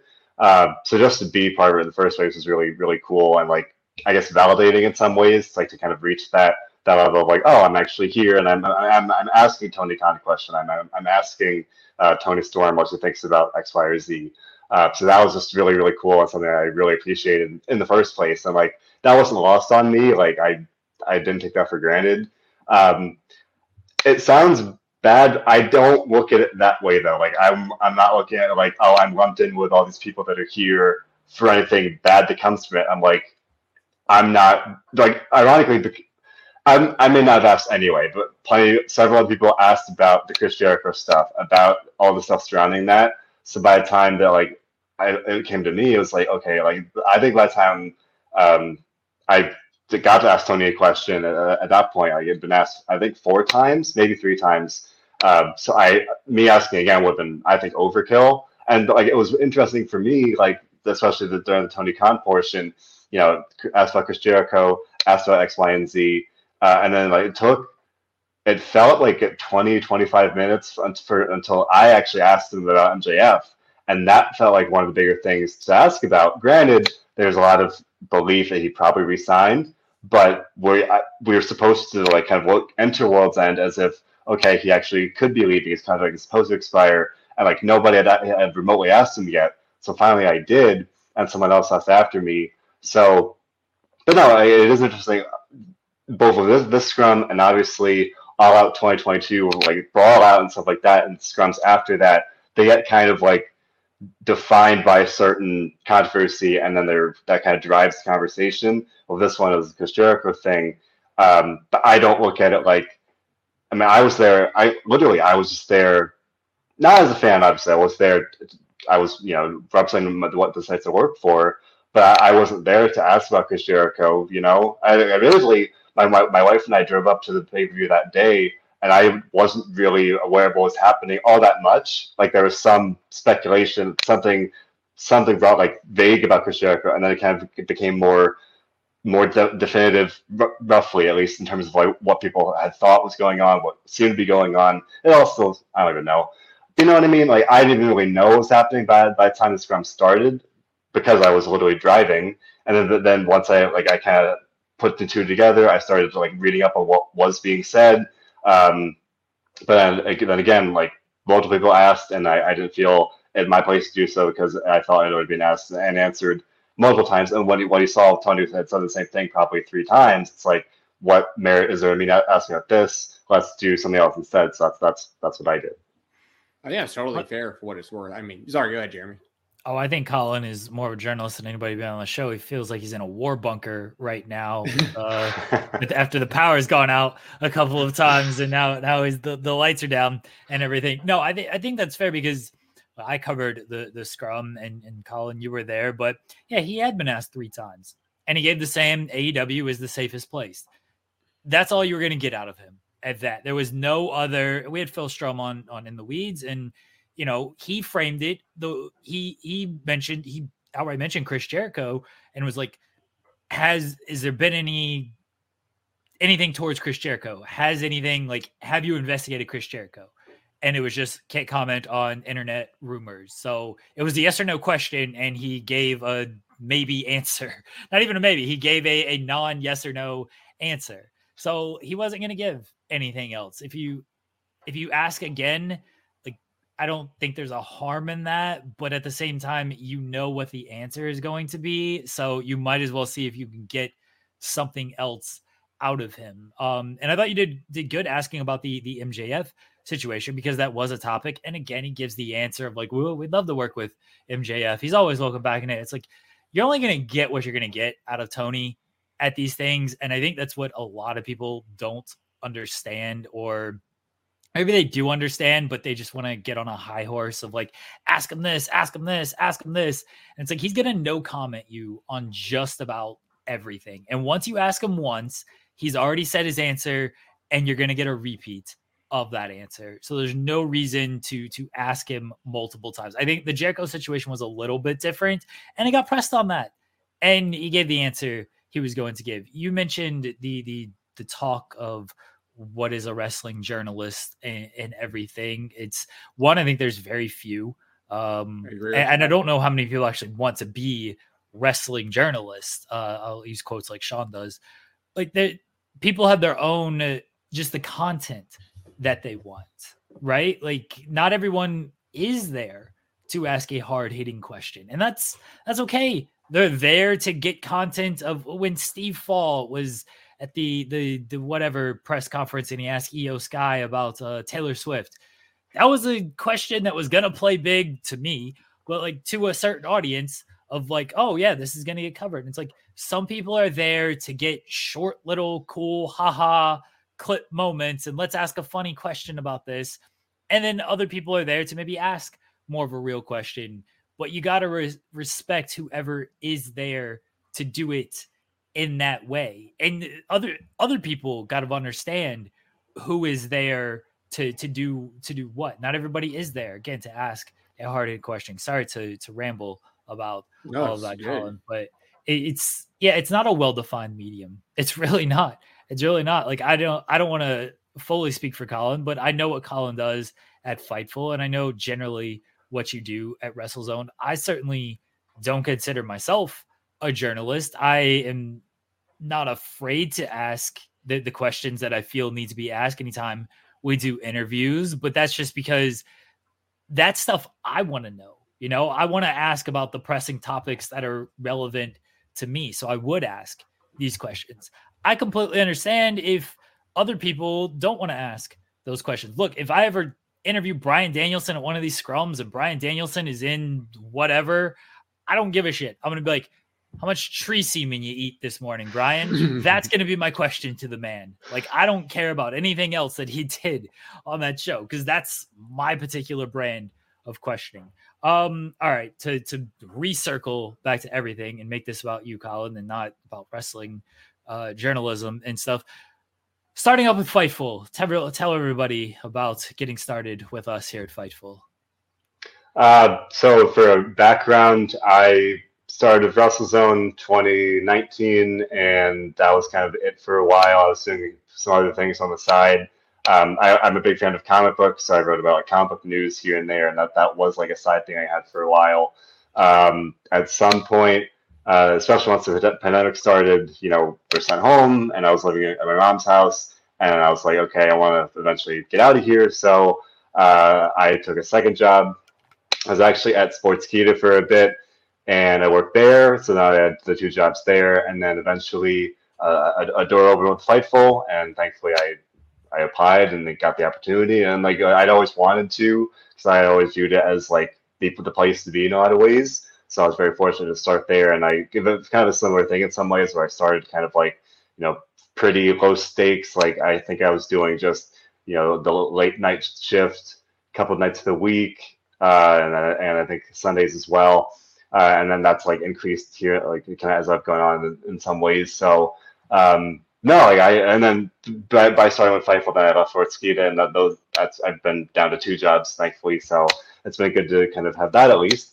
Um, but no, it's, I've I like I said, I, I looked at Fightful so, for so long as like a place I wanted to be, and then I wasn't. So that, that was like I stuck with me a little bit, and finally getting there was like, oh, I made it. It's where I want to be. Um, and it was really really cool to be able to to have my responsibilities at WrestleZone and then to also join the Fightful. Because Jeremy, I, have told you, I've told you before, I, have looked up to you for ages. You know, I, I, I think you're, I seriously think you're you're one of the best in the field of what we do. Whatever it is, whatever it is that we do, I think you're one of the very, probably the very best at it. Because um, again, we're not reporters, we're writers or whatever you want to say, and I, I honestly respect the hell out of you and what you do. Um, so being able to work with you, learn from you, has been amazing uh, and I, I really appreciated that. And then being, you know, working under Sean and being able to like work with Sean in that way has been really great. Uh, we just sort of a wonderful team kind of across the board to, finally be part of it. Uh, this, is, this has been really, really cool.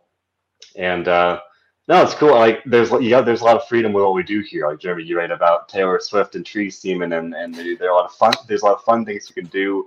I've become I, I've had stretches where like I'm the the Matt Cardona guy, or so, somehow somehow uh, Bronson Reed's tweets about meat have become my beat somehow. Um, so that's been fun. Um, yeah, there's just a lot of fun things you can do. Or you see a funny tweet and you're like, I think that's going to play well, and you do it. Or a funny quote that maybe you wouldn't get necessarily elsewhere, but like, I think uh, that could get good traction, so you go for it. You have that freedom to do it. Um, so no, seriously, it's it's. I really appreciate being part of the team here. Um, I think it's, it's, it's a great team all across the board, and I'm very happy to be part of it. So I really enjoy what I do here. I'm curious because I'm I'm maybe one of the I shouldn't say one of the few. There's probably quite a few people now at Fightful that I've just been here a long time now, like I'm, uh, over five years. So there, I've seen a lot. Of, I've seen a lot of new faces over the it's years. It's like you and Pulowski are the two longest right, and then I might be third after that. Like that that might be the, the pecking order. It's crazy. Longest. I mean, I was mainly I was mainly just on select outside of like TNA um, reviews and UFC stuff, but it was, but yeah, but I, I guess I, am trying to remember what I was gonna what I was gonna say now, but it had to do with the all the all the changing faces and stuff. All, all the oh, what I was gonna say is because I never started like writing for Fightful. I was more like on like the content side. I knew how to use OBS back when no one else did, so I was able to help with a lot of stuff. Fightful was first like starting to really grow and whatnot. What is it? What is it like? Like, what does that look like behind the scenes when you're doing like? Is like Colin? Do you like decide on like uh, like a like a headline and then it has to go to Jeremy and Jeremy has to like sign off on this or no you just give him free reign Jeremy? Is that's oh go ahead Colin. No I was gonna say like there are some things where it's like you just try to have a good headline or it's like if if, if I need help I'll try to bounce ideas. Like I think it's very collaborative, collaborative a lot of ways where it's like we have Slack so it's like oh you know here's this quote what's the best way to put this? Because like sometimes if someone's saying three really good things in, in one uh, you know one quote, you, you don't want to like miss out on a, a, certain angle. You know, it's collaborative. You try to like find out the best angle for it while being obviously tr- accurate and truthful. Um, there are times like for me, uh, I'm sometimes I on a on a Monday night like after Raw ends, if there's like a Raw digital exclusive, no one else is up at 1 a.m. So I'm like, all right, I gotta try and you know do the best I can to, to get a good headline. And if there's a better one, yeah, maybe. But like you don't always have the ability to bounce off someone. But more often than not, 1 p.m. on a on a Wednesday, several people are around you like, hey, what do you think about this? And so it's not only like wanting to maximize, it's also like, hey, this person said this. Is this headline fair? Because you don't want to like say they're saying something they're not. So, um, but like I said earlier, like there's a lot of freedom in in general, and then it's like you know you don't have to always run everything by everybody. When, when you shut off, you do. Jeremy's been a great like supervisor, but like I, have been able to kind of earn, prove that I can be trusted to not, you know, screw the pooch, I guess, for lack of better word. So, you know, uh, it's a good, it's a good balance that where it's like, it's, it's collaborative and also, you know, we, we, we, we, we're a team. It, it, looks like what it really looks like, Jensen, is me yelling everybody to to work harder and do more work. That's what it really looks like. No, uh, Colin, Colin got it right. Of like nobody like really runs anything by me technically. It's just we kind of call what we're gonna do if if it's like a, a match, AEW announces a match, that's very simple, straightforward, something like that. And uh, any type of announcement is pretty straightforward. If it's like a tweet, then things can get a little iffy of like, okay, what's the context of this tweet? I'll, I'll use an example. Uh, Kota Ibushi tweeted something uh the other i guess it was sunday night right uh sunday night and he mentioned like retirement and it was like the translation was like retirement is is near or close or a thing. It's like, you know, after AEW ends, it ends in Japan. And some engagement account or some random account that I never really heard of, like tried to frame this as Kota Ibushi. Yeah, like Kota Ibushi right. says he's going to retire at the end of his AEW contract. And I'm like, if you look at the translation of that tweet, I didn't get that at all. Like the only thing I would surmise from it was after his AW contract ends, he might go back to Japan and retire there. That's what I got out of it.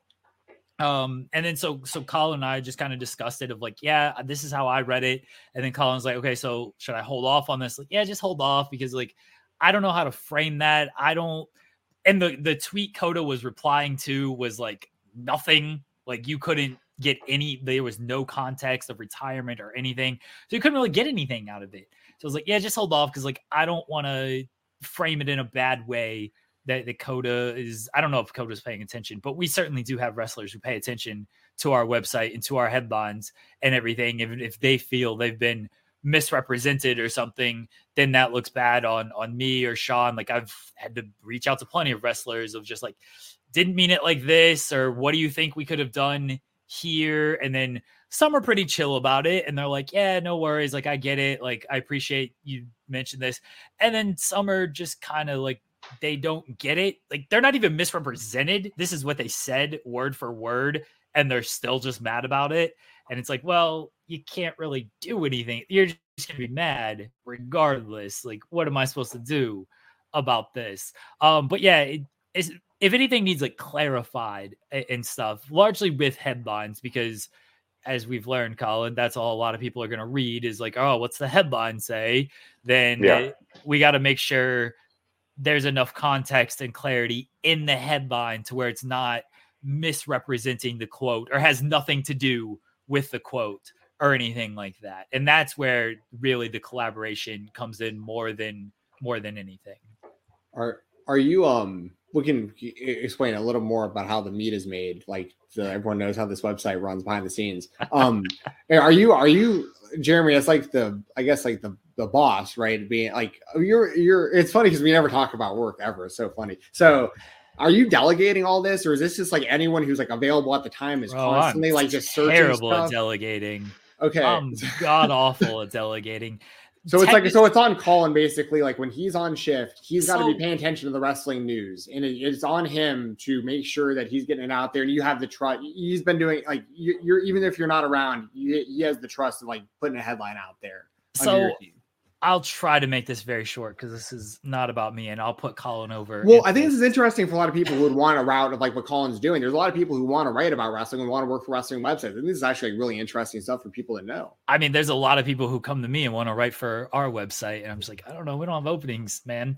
So because I've been here as long as I've been here, and because it literally used to just be me and Andrew Thompson, the goat, right? Uh, yeah like it used to just be us two. That was it. I would work weekdays. There was no times. Like it was just weekdays. That's it. What does weekdays mean? I don't know. Midnight to midnight every single day. And Andrew would work weekends. That's all it was. That is what I basically grew up on on this website. It was a three man staff me, Sean, and Andrew. And it was a lot less busier back then because AEW hadn't officially started. I joined in 2018, summer of 2018. So AEW hadn't just started. It hadn't been the pandemic. So not everybody in the world had a, their own podcast and everything. So it, that's how I started. That's how I just kind of grew up doing all the news and stuff. And then I got very good at it from there. Since then, we've grown. We, we've added Robert, we've added Colin, we've added Skylar, we've um, added Corey as well and now it's basically everyone is on for what is essentially a shift. Like Skylar basically works 9:30 to 12. Colin works 12 to 4. Skylar will work like 12 to 4 or uh 4 to 6 and then Robert will work six to eight or six to 10. But basically, I have set this. This is my own doing because this is how I generally wanted to set it. Is I make sure there's someone that's theoretically on from 9 30 in the morning to whenever Colin decides he's going to stop working in, in the night. Like that's how I set it. And I set it that way. So I could basically come and go as I please with the understanding, and I think Colin will attest this, with the understanding that I'm still going to put in enough work to where no one is like, oh, why isn't Jeremy working this certain time or whatever? Like I still put in the hours that I need to put in. It might just, it, it's just very erratic. Like I don't theoretically or technically need to cover Raw. I, I right. if I don't want to help on Raw, I don't need to help on Raw. I'll do other stuff. I'll do quotes or I just won't fucking work for once in my life. Um, so that's how I've set it up. Colin, Colin is technically like 12 to 4 on weekdays and then uh, stuff at night like 10 to like 1 I think at night and then Sundays it's like I don't even know what you do on Sunday 7 to whenever on Sundays. This is what I love and appreciate about Colin and this is why I trust Colin with anybody with everything over anybody else is Colin's jumping on at like 10 and then he's staying on past four and then he's helping during the shows if need be and then he's staying on late and everything. Colin is very much in the similar mindset of me of like if there is shit that needs to be done we are going to do it. And yeah that's how i came up. So that's what I'm just sort of used to doing. And I hope everyone understands, like the staff understands that like I come and go as I please because I'm gonna put in my my output is gonna still remain very consistent and very strong. But yeah, Jensen, to to long story short, technically there is one person on from 9 30 to basically one o'clock every single day, and then I kind of come and go as I please. Nice. Okay. That makes sense. Colin, on a scale of uh, one to ten, how would you rate Jeremy as boss? 10 out, 10 out of 10. 10 out of 10. Jeremy's great. I can't give raises, Colin. If I could, I know. I would. I can't though. no, that's, I that's always, cool. vou- I will say, I always vouch for you. Like Sean does ask my input on this stuff, and I always say the one person I'm never worried about is Colin. Like I know Colin will be. Who are you most worried about? To do stuff. I'm not going to bury anybody.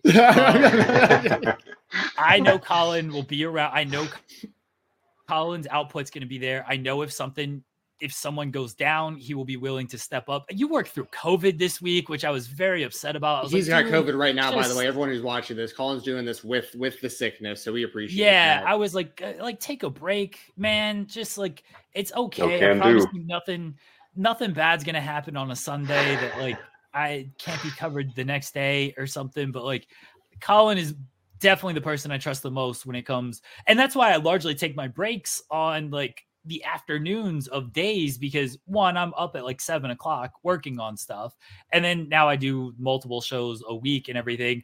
But usually from like one to three is when I'm like, all right, I gotta just take a break. That's when Colin is around, and that's when I'm like, all right, Colin's around. I feel good about things. Other times I'm like, all right, I got to be around because I don't know what could happen. Do uh, do you have a do you have like a favorite uh, story or headline or anything that you've like wrote for Fightful, Colin? Probably one of the meat ones, Bronson Reed. Those are always pretty fun because he just like when you have a tweet and someone just like literally says something and you're like you don't even have to try. It's just, it's right there. I don't even remember. Um, like it- I only was recent one of Bronson Reed's tweets about like he said something about his meatballs or something at like one of the spots at a live event. And he was like, "Don't worry, the, the meatballs are fine," or "Everyone loves his meat" or something. Um, know, those are some fun like you know easy like you know throwaway posts or whatever. There's probably a better answer where it's like some of the like a, you know a, a quote for uh, a, a headline for a, a quote worked hard to transcribe or something, but. Um, I mean, yeah, probably probably one of those kind of things. like they're just fun, you know. You don't have to like really think about it; you just do it. Um, But if I could think of a better example, I would. But like, you know, th- those kinds of ones always gonna stand out. It's okay. I know I'm putting you on the spot too. It's hard to like name any of your favorite stuff when like you're asked right on the spot for. It, so I get that too. Um, would you? uh Oh, there was another question I was going to ask based on that. Um, what was it? Oh my gosh. Oh yeah, it was about. say no, quickly- oh yeah, go sorry, go ahead, Jeremy. I'll, I'll quickly. I will say uh, when the John Silver stuff when when he was on Dark Order or being the elite, now being the Dark Order, Colin would be do a very good job. And this is one of the good things about Fightful is we do have a lot of freedom to just write sh- dumb headlines. So if John Silver was talking about like climaxing or something, Colin would turn that into uh, some type of, of headline. So he, he does a good job of like going through being the elite, now being the Dark Order, and, and like picking out just some like stupid, stupid skit, stu- stupid bit that happens, and like re- getting a headline off of that. So Colin gets it. Colin gets it. That's Colin definitely gets it. Yes. Um, what I was gonna ask actually was it was actually kind of unrelated, but it was in I, I just heard you kind of mention it a little earlier. I'm just curious. Um, you mentioned you're like really big into comics and you had covered that previously. Do you have like a favorite comic book, uh, like like superhero or anything like that? Uh, easy answer is probably Batman. Uh, Deadpool's another big one. A lot of like the, the, the big ones, like Spider Man. Deadpool's another favorite. Um, it's always always been Batman. Though is prob- probably number one.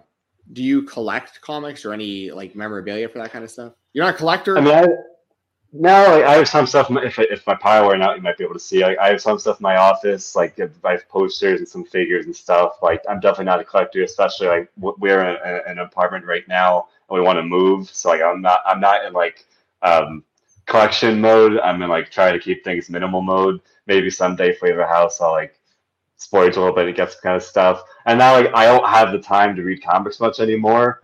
Um, like there there sometimes like pockets of time or in the, in the past in pockets of time I'll like oh I'll, you know spend some time reading comics like you know a- after um, after I'm done working. But by by now it's like by the time I'm done working I just want to go to bed.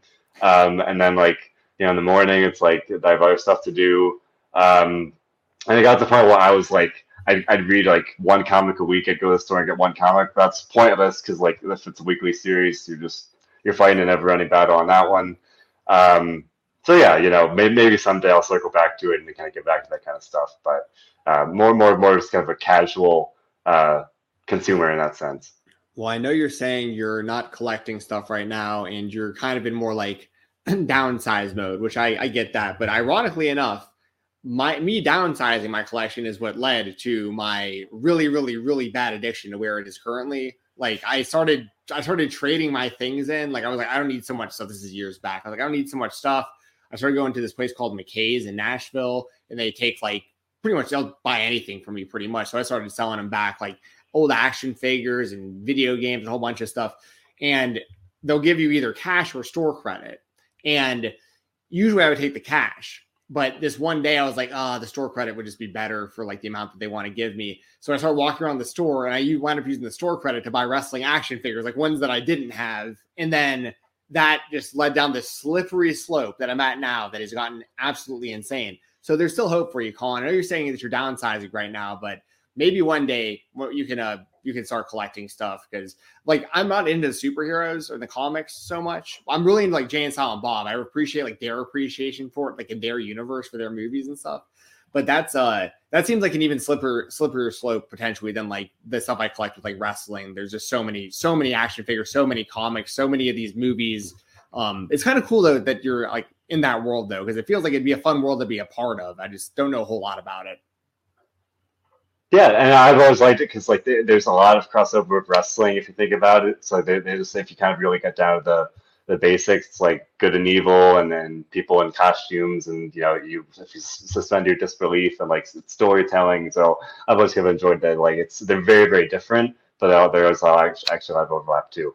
Do you, how do you feel about like Batista and like Guardians of the Galaxy, like those kind of performances? Oh, huge fan. Jack's Yeah. the best. Yeah. you know I- stuff like that. Black Adam wasn't so good. I, I love Black Adam, but uh, I love Peacemaker. Peacemaker is awesome. Seen so like see, seeing some of that that kind of stuff, uh, the crossover, the, uh, the actual crossover between the two worlds is, is really cool to see sometimes. I was going going to ask. I have nothing to add on the comic front, by the way. That's not my. You want my opinions on Batista? I think everybody knows how I feel about Batista. That's the man right there. Yeah, dude. You're just in a Mr. Beast video. You know I'm all about that. I know. I did. I did a post on that because I was like, I "This saw. is good crossover stuff saw. right here. I watched it immediately. I have my reminders. Uh, I, there's only one YouTube channel that I have my alarm set for. Outside of Fightful, of course, that I have my alarm set for. Um, and it's because Mr. Beast gives away so much stuff, and I like being one of the first to watch his videos, see if he's doing a giveaway. Because every now and then he'll send me free stuff. I've gotten like free chocolate from him. I've gotten free Oh parts my of his pieces of his set. Yeah, I have a little piece of like a little Jenga piece he used in like one of his videos because I was there fast enough to like get in on like the free offer and like. Anyway, shout out Mr. Jimmy if you ever see this, bro. Shout out Mr. Beast because CD is our shout out here here on YouTube. So Oh, I I was popping on something else. I'll tell you guys off air. oh come on, Um, come on, say it. Tell tell the whole world, Jeremy. What do we got? Oh, okay. Uh, I'm just did- kidding, dude. Not if it's not good. I'm, I'm No, kidding. it's not. Like, did you see this mess I caused on Twitter tonight? No, I've been on. Yeah, yeah, yeah. Okay, What, Colin what, what did you do? Uh, so I I was watching Nathan MacKinnon highlights because I was just bored. I actually had some family stuff going on, but uh, uh, Tony Khan is in a big old argument with USA Network, and Tony is tweeting. And have you seen my bit of? Uh, not many people say this. It's not often said, but if you really think about it, this person is right. Mhm. Yeah, well, I Yeah. said Tony Khan was right tonight because he was making trends and stuff, and I just started a war. And my my wife messaged me, and apparently, you know, one of these loser idiots replied, "He ain't going to fuck you, little bro." and my my wife just commented on that, so that's all. I, I was just laughing at it. All right, let's Oh, this is this so interview's good. off the rails, absolutely off the rails. I'm sorry, Colin. Let's talk more about Colin. What else do you like, man? What's your favorite wrestler? Oh man, tough one. Um, top of my head, probably uh, like it's a three-way tie with like Co- MJF. Co- Co- oh, MJF. No, okay. no, MJF, Bryan Danielson, and Will Ospreay would probably be like. Oh, top this is a lie. It's Matt Cardona, 100%. So okay, I'm like he's he's always got like that spot, right? But like, uh, it's more of a that's like a nostalgia pick, right? I don't know. If it is like people I'm really enjoying right now, I think those are really the top three. But I'll always have Macedonia in my heart. That's a Colin great pops list. me so much every time he wants to do a post on a Matt Cardona tweet. I'm just like, oh, I respect it so much. You, look, I love it. You you you got your you got your beat that you it's easy posting because Cardona one replies to everything and has a funny reply to everything. It just always pops me when you're like, oh, I'm getting this Cardona tweet. I was like, yeah, you are, Colin. Yeah, I respect it. we it. were actually uh before people see this interview during our um like our main like our live show we're actually one of our our indie spotlight this week is actually going to be that the major bendies got Jay and Silent Bob licensed for their action figure line which i think is kind of cool like i mean i'm, I'm a huge cardona fan too so i think it's kind of i think that's kind of funny that like that wound up being your guy he's the man Oh yeah, yeah. I, I loved uh, like I don't know something about it when I was a kid, like 2009. Zack Ryder, the, the one the one chunk on the on Yeah. the on the gear. I was like, that's it. And I loved his theme song. I had on my, my phone for years till they took it down. Uh, the best. Oh, he's he's great. I respect your love for for Cardona so much. All right, so Danielson, Ospreay, and mjf MJF. Okay, well, it, all AEW guys except MJF, who is allegedly not under contract. Um, did did you watch Danielson and Okada from Wrestle Kingdom? I did not. I I gotta go back Ah. and rewatch that. I'm I'm I know I'm I'm slacking. I actually don't know like when you sleep because you are on at, at crazy hours, kind of kind of like I used to be before I got kids, and I was like I gotta sleep at some point. Um, what like what do you do in your free time that is not wrestling? I guess comic books, but is there anything else? Um, right now, I mean, ironically, having COVID like has forced me to get better sleep hours because it's like I, by the time I'm like actually done and like it's it's okay for me to go to bed, I'm like I'm kind of I need to go to bed. Uh, and then I I usually go to the gym in the morning, but then having COVID, I don't, so it's like I'm sleeping in a little bit. Um, I don't. I, it sounds bad. I don't have like that many hobbies. Like I, I spend time with my wife, whatever she wants to do. It's like we'll see a movie or go shopping or or whatever. Um, I watch TV and stuff like that. Like I try to relax when I'm not working because like you know I'm not just Jimmy. You get it. And I I don't even I don't even have the the kids component, but like just in general, it's like we sometimes this I just need to like unwind, and that's kind of my my, my mo. Um, but yeah, you know, it's when I have time, I like to read comics and stuff, or uh, either if it, I when I when I can, I go to the gym or just go for when weather weather's not being horrible, I go for a walk or something, you know. But uh, that that's about it. You know, I mean, again, when you have a, a rough schedule, it's like you work, go to bed. Best case, you have a couple hours in the morning, and then you're right back at it again. You know. Is uh is your wife a wrestling fan? And if not, what does she think about wrestling?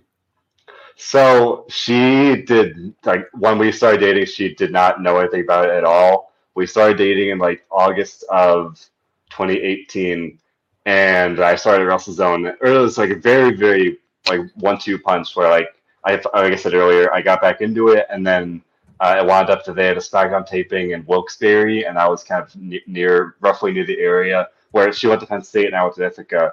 So it was like, oh, that's kind of nearby, so let's go. So I, this poor woman, I, I drag her to a SmackDown taping, and she has no clue, no, none. She has never seen wrestling, has no idea what it's about. So I have to her the whole time. And then uh, during COVID, she got like locked in with me, so she'd have to watch it. Poor thing. Uh, and then like it's like in some ways, like especially on the AEW side, she became a fan. Like she liked what they were about. Uh, she had to sit through like 2019 WWE, and that was kind of rough. Uh, and then she she likes some things, but uh, she's she also really likes MJF. She really likes the acclaimed. She she, she the, the acclaimed pop her. Um, those are probably the two big ones. She really likes Willow Nightingale. Like for Nice. we've been to several AW shows, and like for the longest time, she's like, "Oh, is is Willow is Willow going to be here?" And she wasn't. And finally, we went to World's End. She was, and we both thought that was the funniest thing uh, that it took that long. Um, but she's actually become a big fan. So I remember we went to Collision in October, and like it was roughly on my birthday, and she's like, "Oh, let's go!" And then we were waiting; there weren't any matches announced. And like I think the week before, we're watching, and they announced Kenny Omega MJF, and we both literally like marked out loud because like I I really like MJF, she likes MJF, so we both like Kenny Omega. I was like, what are the chances like that happens at the show we're going to? Like literally world title match, that's really cool. Uh, so she's become kind of a fan like by proxy slash by extension of me, you know, at first through necessity and then you know she actually does does like in a lot of ways but obviously like she's able to have that distance of like you know she she goes to bed it's like all right i've had enough of this she hates nxt like i do so we have a lot of the same views but you know That's funny. That- That's that's cool though. That's that's all that's all really cool actually. Um, you mentioned Ithaca. This is very random. Have you ever seen the movie Road Trip? No i don't think i have Oh, really? That's from I- that, that was Ithaca, wasn't it, Jeremy? Remember? so, Really? Yeah. Yeah, Yeah. yeah. Ah. Like the, the the the it's like uh, old. I say old. I mean, this is back from the year two thousand, probably the Ruby Road Trip. I mean, it's been a long time already. Yeah, it's But it was like- thousands. it was like Tom Green and uh Yeah. was it Breckin Meyer? Was that his name? Like, there Breckin was- Meyer, Seann William yeah. Scott. Yeah. Yeah, yeah, yeah. Stifler. Um, they were all well. He wasn't. They were Stifler in American Pie, but yeah, you know what I mean. They, yeah, that was um. They, I'm almost positive they like they went to Ithaca. And, Like this, the movie started. It was, Ithaca. yeah. yeah, yeah. Oh, wow. You should check that out. It's, it's actually. i it's, will it's no it's cool I haven't seen that movie in a long time. It might not hold up well. I don't know, but I used to think it was really fun I back when I was in middle school. Yeah, I Yeah. love that shit when I was a teenager. I was like, oh, this movie is hilarious." I'm gonna watch that tonight. Actually, I'm gonna find that. I haven't seen that movie in a long time. Very good film. All right, Colin, we'll we'll start to to wrap up here. Uh, the question you you watch this show, you know the question that is coming. I don't know if you can get it with, with your power out right now, uh, but the the coolest thing in the room or wherever you're at.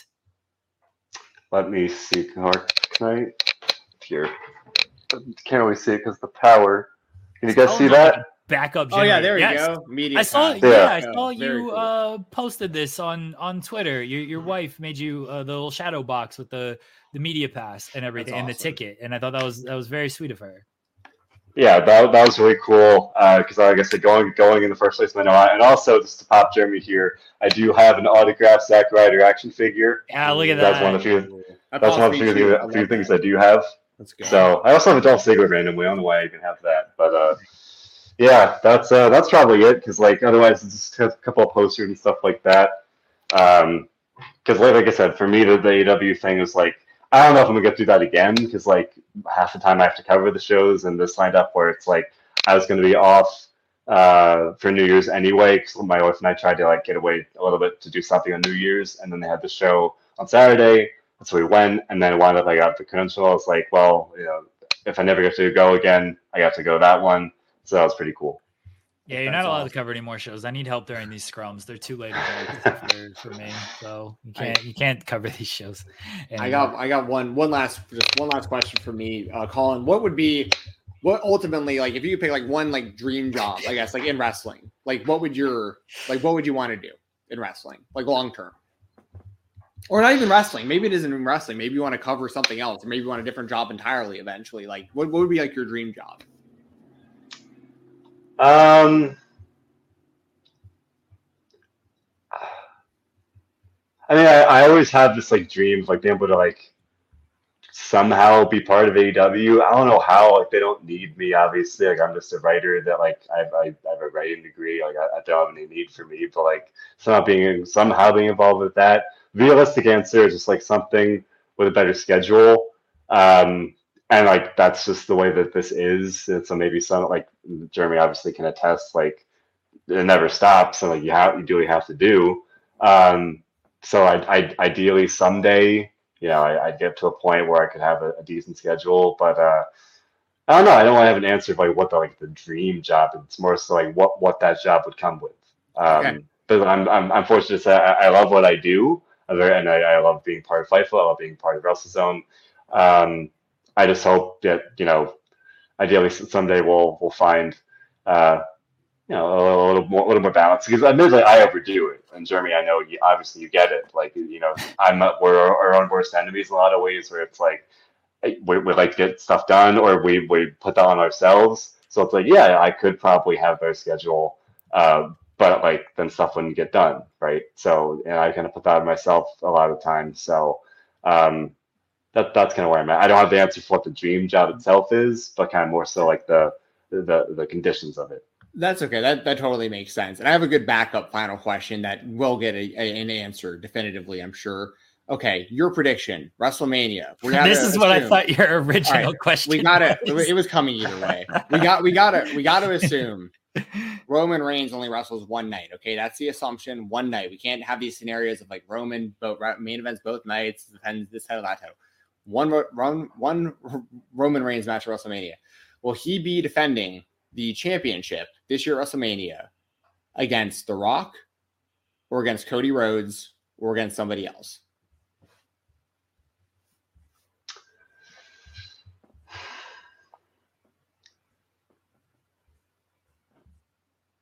My gut, I, I, Stephen, I know you love Cody. I know, I believe me, I know uh, my gut, I, I can't see them bringing the Rock back if it's not for me you. that's just that's my my, I, my gut a, feeling. That's a that's a that's all. It's a tough pill to swallow, but it's it's the it's the realistic. That's what's happening right now, unfortunately. I think. Um, but um, yeah, Vinny Vinny Pacifico had the same answer last week. We almost cut him off the show as he was as he was giving the answer. but um, we let you get we let you get the whole thing out. That's I, I'm I mean I'm obviously hoping for Cody at Mania. That's how I feel. But I mean I'm gonna ask every guest up until WrestleMania, like up until it's like sure, obviously where the card's going. But um, so that's two now for uh, The Rock versus Roman at WrestleMania and zero for Cody. So thank you, Colin. Uh, we appreciate you being on the show today, buddy. Um, I, I, I, I, I gotta say, uh, Colin, I, I, I appreciate you. I I respect how hard you work. Um, again, I I trust you more than no offense to anybody else, but I trust Colin more than anybody else on the staff when it comes to news. I know how hard Colin works. I know he takes this very serious. He wants to do a good job. He wants to do the best that he can. He he is. I'm. I don't feel like I'm a, the best leader in the world. I I feel like I try to give everybody the tools that I have and, and like the skills the, that I use essentially of like truthfully anybody can do this job. It's just a matter of like how serious you're going to take it and how much effort and work you're going to put into it cuz I can tell you every little thing that I do to do it to the level that I do it at. And then it's up to you if you're going to do it, if you're going to use those use whatever I tell you to use or follow and like this is what this is how I do it. And, and Colin is someone who is taken all of that and is like, okay, I'm gonna do gonna do it this way. And I'm sure he's done it, found his other his own tricks and stuff uh throughout the way. But like I give everybody the same blueprint that I follow. And it's like, here, this is what I do. People say I'm good at this. This is all I do. And Colin is someone who is, again, I, I feel followed that and then put his own spin on things. I know how serious Colin takes it. I know how good Colin is at this. I'm not advocating for anybody to to hire Colin away from us. Uh, if anything, I want Colin to continue to have a bigger role here at Fightful. And I realize I know the wrestling news sucks. I, and I mean that in a lot of different ways. Uh, one of the biggest way I mean it is like it's a full on grind because it literally does not stop. There is literally something we could be doing every single second of the day. Everyone has a podcast. Everyone's doing an interview.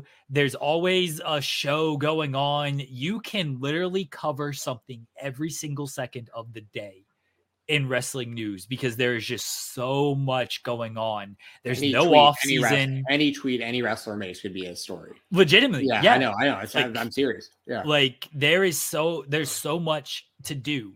And I know Colin puts a lot on himself, and, and I appreciate that. I also want to tell you, and I've told you this text to text, but I'm trying to tell you this face to face.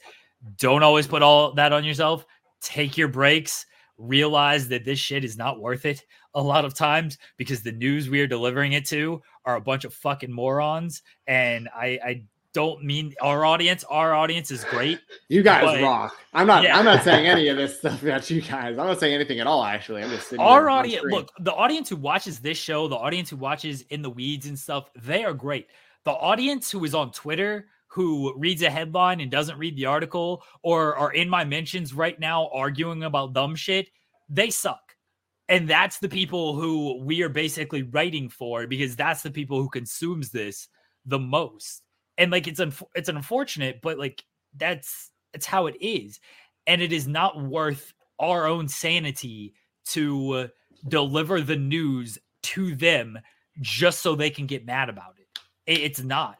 It's truly, truly not. And I've had to learn that lesson. I really learned it a lot last year. I probably should have learned it a lot sooner, but it's it's oftentimes not worth this. Please realize, and again, I'm trying to try and tell you this person to person now instead of text text.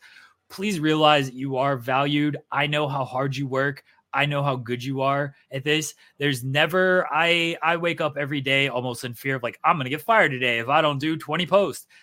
That's not gonna happen. That's not gonna happen to you. I know it's not gonna happen to me. I can promise it's not gonna happen to you. Like it's okay to slow down and take a break and take time to yourself. And if this shit doesn't get done now, then and maybe you got to do it later, but like that's a reflection on others and not on you if you're not immediately doing it. You have your hours that you are set. You always work hard during those hours. You always work hard in hours that are past that. And like you are good. I hope you I hope you know that and you you say for some reason you like me and appreciate me. Like I I hope you realize like I I'm saying this genuinely of like you are good. Please more than anything else, take care of yourself and wrestling news is fucking stupid.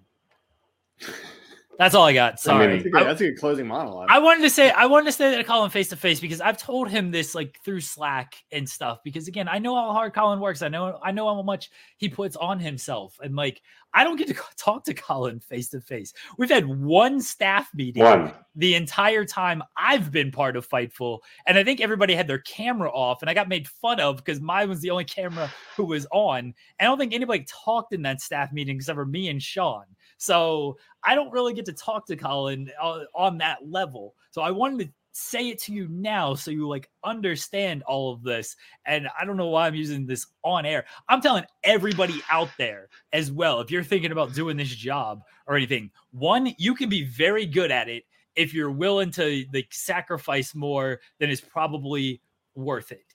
Because if you're willing to like really put in that time and stuff, because what we do is not just aggregate, aggregate, aggregate. Like the transcription work we do, the the finding, searching, making something out of nothing. That's a lot harder than just this other website out there who was like, "What did Fightful do today?" Okay, I'll just copy and paste everything Fightful did. Like that's very easy to do. What we do is why I think we are the absolute best is because we go out there and we actually try to find that kind of news before anybody else does it. That's why Matt Riddle is on a live stream shouting out Fightful because I'm posting articles as he's doing a live stream, and the, the people are like, Fightful's already posted an article from the stream. It's like, yeah, because I'm watching live. Like that's the stuff that we we try to do, and it's different than everybody else. I think it's better than almost everybody else, and Colin's a big part of that. I mean, to say the obvious, now. Good stuff. Say the obvious. I, I really appreciate that, Jeremy. That means a lot. So I, I try to do you proud, try to fight for proud, and to be to do good work. And I've, I mean, we've talked about it obviously, but I, I, I really do appreciate that. Yeah, I can't really Colin- add much more to that. Yeah. Colin, let everybody know where they can find you at. I mean, uh, Twitter's probably the best bet at CT underscore twenty one ten. Um, I'm probably most active there, and not really anywhere else. So that's that's all there really is to it. And otherwise, other obviously my work at Wrestle on Fightful, you can see what I'm writing at any given point, and uh, yeah. Colin, we appreciate it. I appreciate you so much. I appreciate all the hard work you do for for the website. Thank you for joining us today. I'm sorry this interview was all I'm sorry, guys. I appreciate it. Yeah, Um, I, I'm sorry my power. I mean, I'm sorry. I'm, I'm glad it. oh no, it- you were you were in the bunker, baby. Like this was, this was good. In the Yeah. bunker, hunkering down. Thumbs up. The subliminal messaging there. Colin, thank you, buddy. We really appreciate Thank you, it. guys. Guys, we'll be right back here on the spotlight. Big thanks to Colin Tessier joining us in the creators spotlight. Uh, look at Cresta, Cresta Star in the YouTube chat. How, I hope you have a great day, Cresta. Good luck dealing with Joel Pearl tonight. Good luck with dealing with Joel Pearl on Saturday. At least you get to talk to Stephen Jensen on Saturday. Appreciate you checking out the show, Chris. Appreciate everybody checking out the show. Appreciate everybody leaving uh, a thumbs up on the video, subscribing to the channel, leaving super chats, just being active in the chat regardless. We appreciate it. We appreciate all the support for everything we do here on Fightful and here on the Spotlight. Guys, we'll be back next week recapping all the things that have happened in the world of wrestling. Maggie, I love you on the show. Here's the thing, Maggie. Jensen can only record interviews at certain times, and it's like seven o'clock on uh, like Tuesdays and Wednesdays, seven o'clock our time. So I don't know what time that is for you, but if you're awake, we'd love to have you on the show. All right, you can just you can just join the the morning portion of the show since you're here. If you're able to to join the morning portion, we'll figure something out, Maggie. Guys, we appreciate it. Head over to fightfuloverbooked.com. We got a lot of stuff over there. This past week, um, it's 2 a.m. for you when we do our interviews. Uh, fightfuloverbooked.com in the weeds live 10 a.m. to noon Eastern every Monday, Wednesday, and Friday. We had Kushida on Monday. We had Jody Threat and Matt Cross yesterday. Uh, SB3 is filling in as the co-host tomorrow, but we will be there live tomorrow on in the weeds 10 a.m eastern. Uh, coexisting 3 p.m eastern tomorrow on fightful overbooked with with maggie and with rob wilkins who does a lot of uh, good graphical work and has done the intro for fmc you can check out fmc with myself and sp3 talking basketball playing love is blind mobile with the great share delaware always a fun time playing some love is blind mobile just head over to Fightful Overbooked, subscribe. We are very close to 15,000 subscribers. If you would, uh, you know, subscribe and help us out and we get to 15,000, that would be pretty sweet. So go do that, everybody. Go to Fightful Overbooked, subscribe. Head over to Fightful.com, check out all the news. Head over to FightfulSelect.com, sign up for all the the scoops from Sean Ross Sapp. And guys, we'll be back next week here with a brand new episode of The Spotlight. Everyone have a good Thursday. Everyone enjoy your weekend. There's a lot of wrestling to watch this weekend. Watch it. Don't watch it. Take a break if you need to. But if you're looking for wrestling to watch, plenty this weekend. We'll talk about it all next week. We'll talk about it all throughout the week right here on Fightful. Fightful Overbooked. Bye, everybody. Say goodbye to your credit card rewards. Greedy corporate mega stores, led by Walmart and Target, are pushing for a law in Congress to take away your hard earned cash back and travel points to line their pockets. The Durbin Marshall credit card bill would enact harmful credit card routing mandates that would end credit card rewards as we know it. If you love your credit card rewards, tell your lawmakers hands off my rewards. Tell them to oppose the Durbin Marshall credit card bill. Everybody in your crew identifies as either Big Mac Burger, McNuggets, or McCrispy Sandwich. But you're the filet fish Sandwich all day. That crispy fish, that savory tartar sauce, that melty cheese, that pillowy bun. Yeah, you get it. Every time. And if you love the filet of fish, right now you can catch two of the classics you love for just $6. Limited time only. Price and participation may vary. Cannot be combined with any other offer. Single item at regular price. Ba da ba ba ba.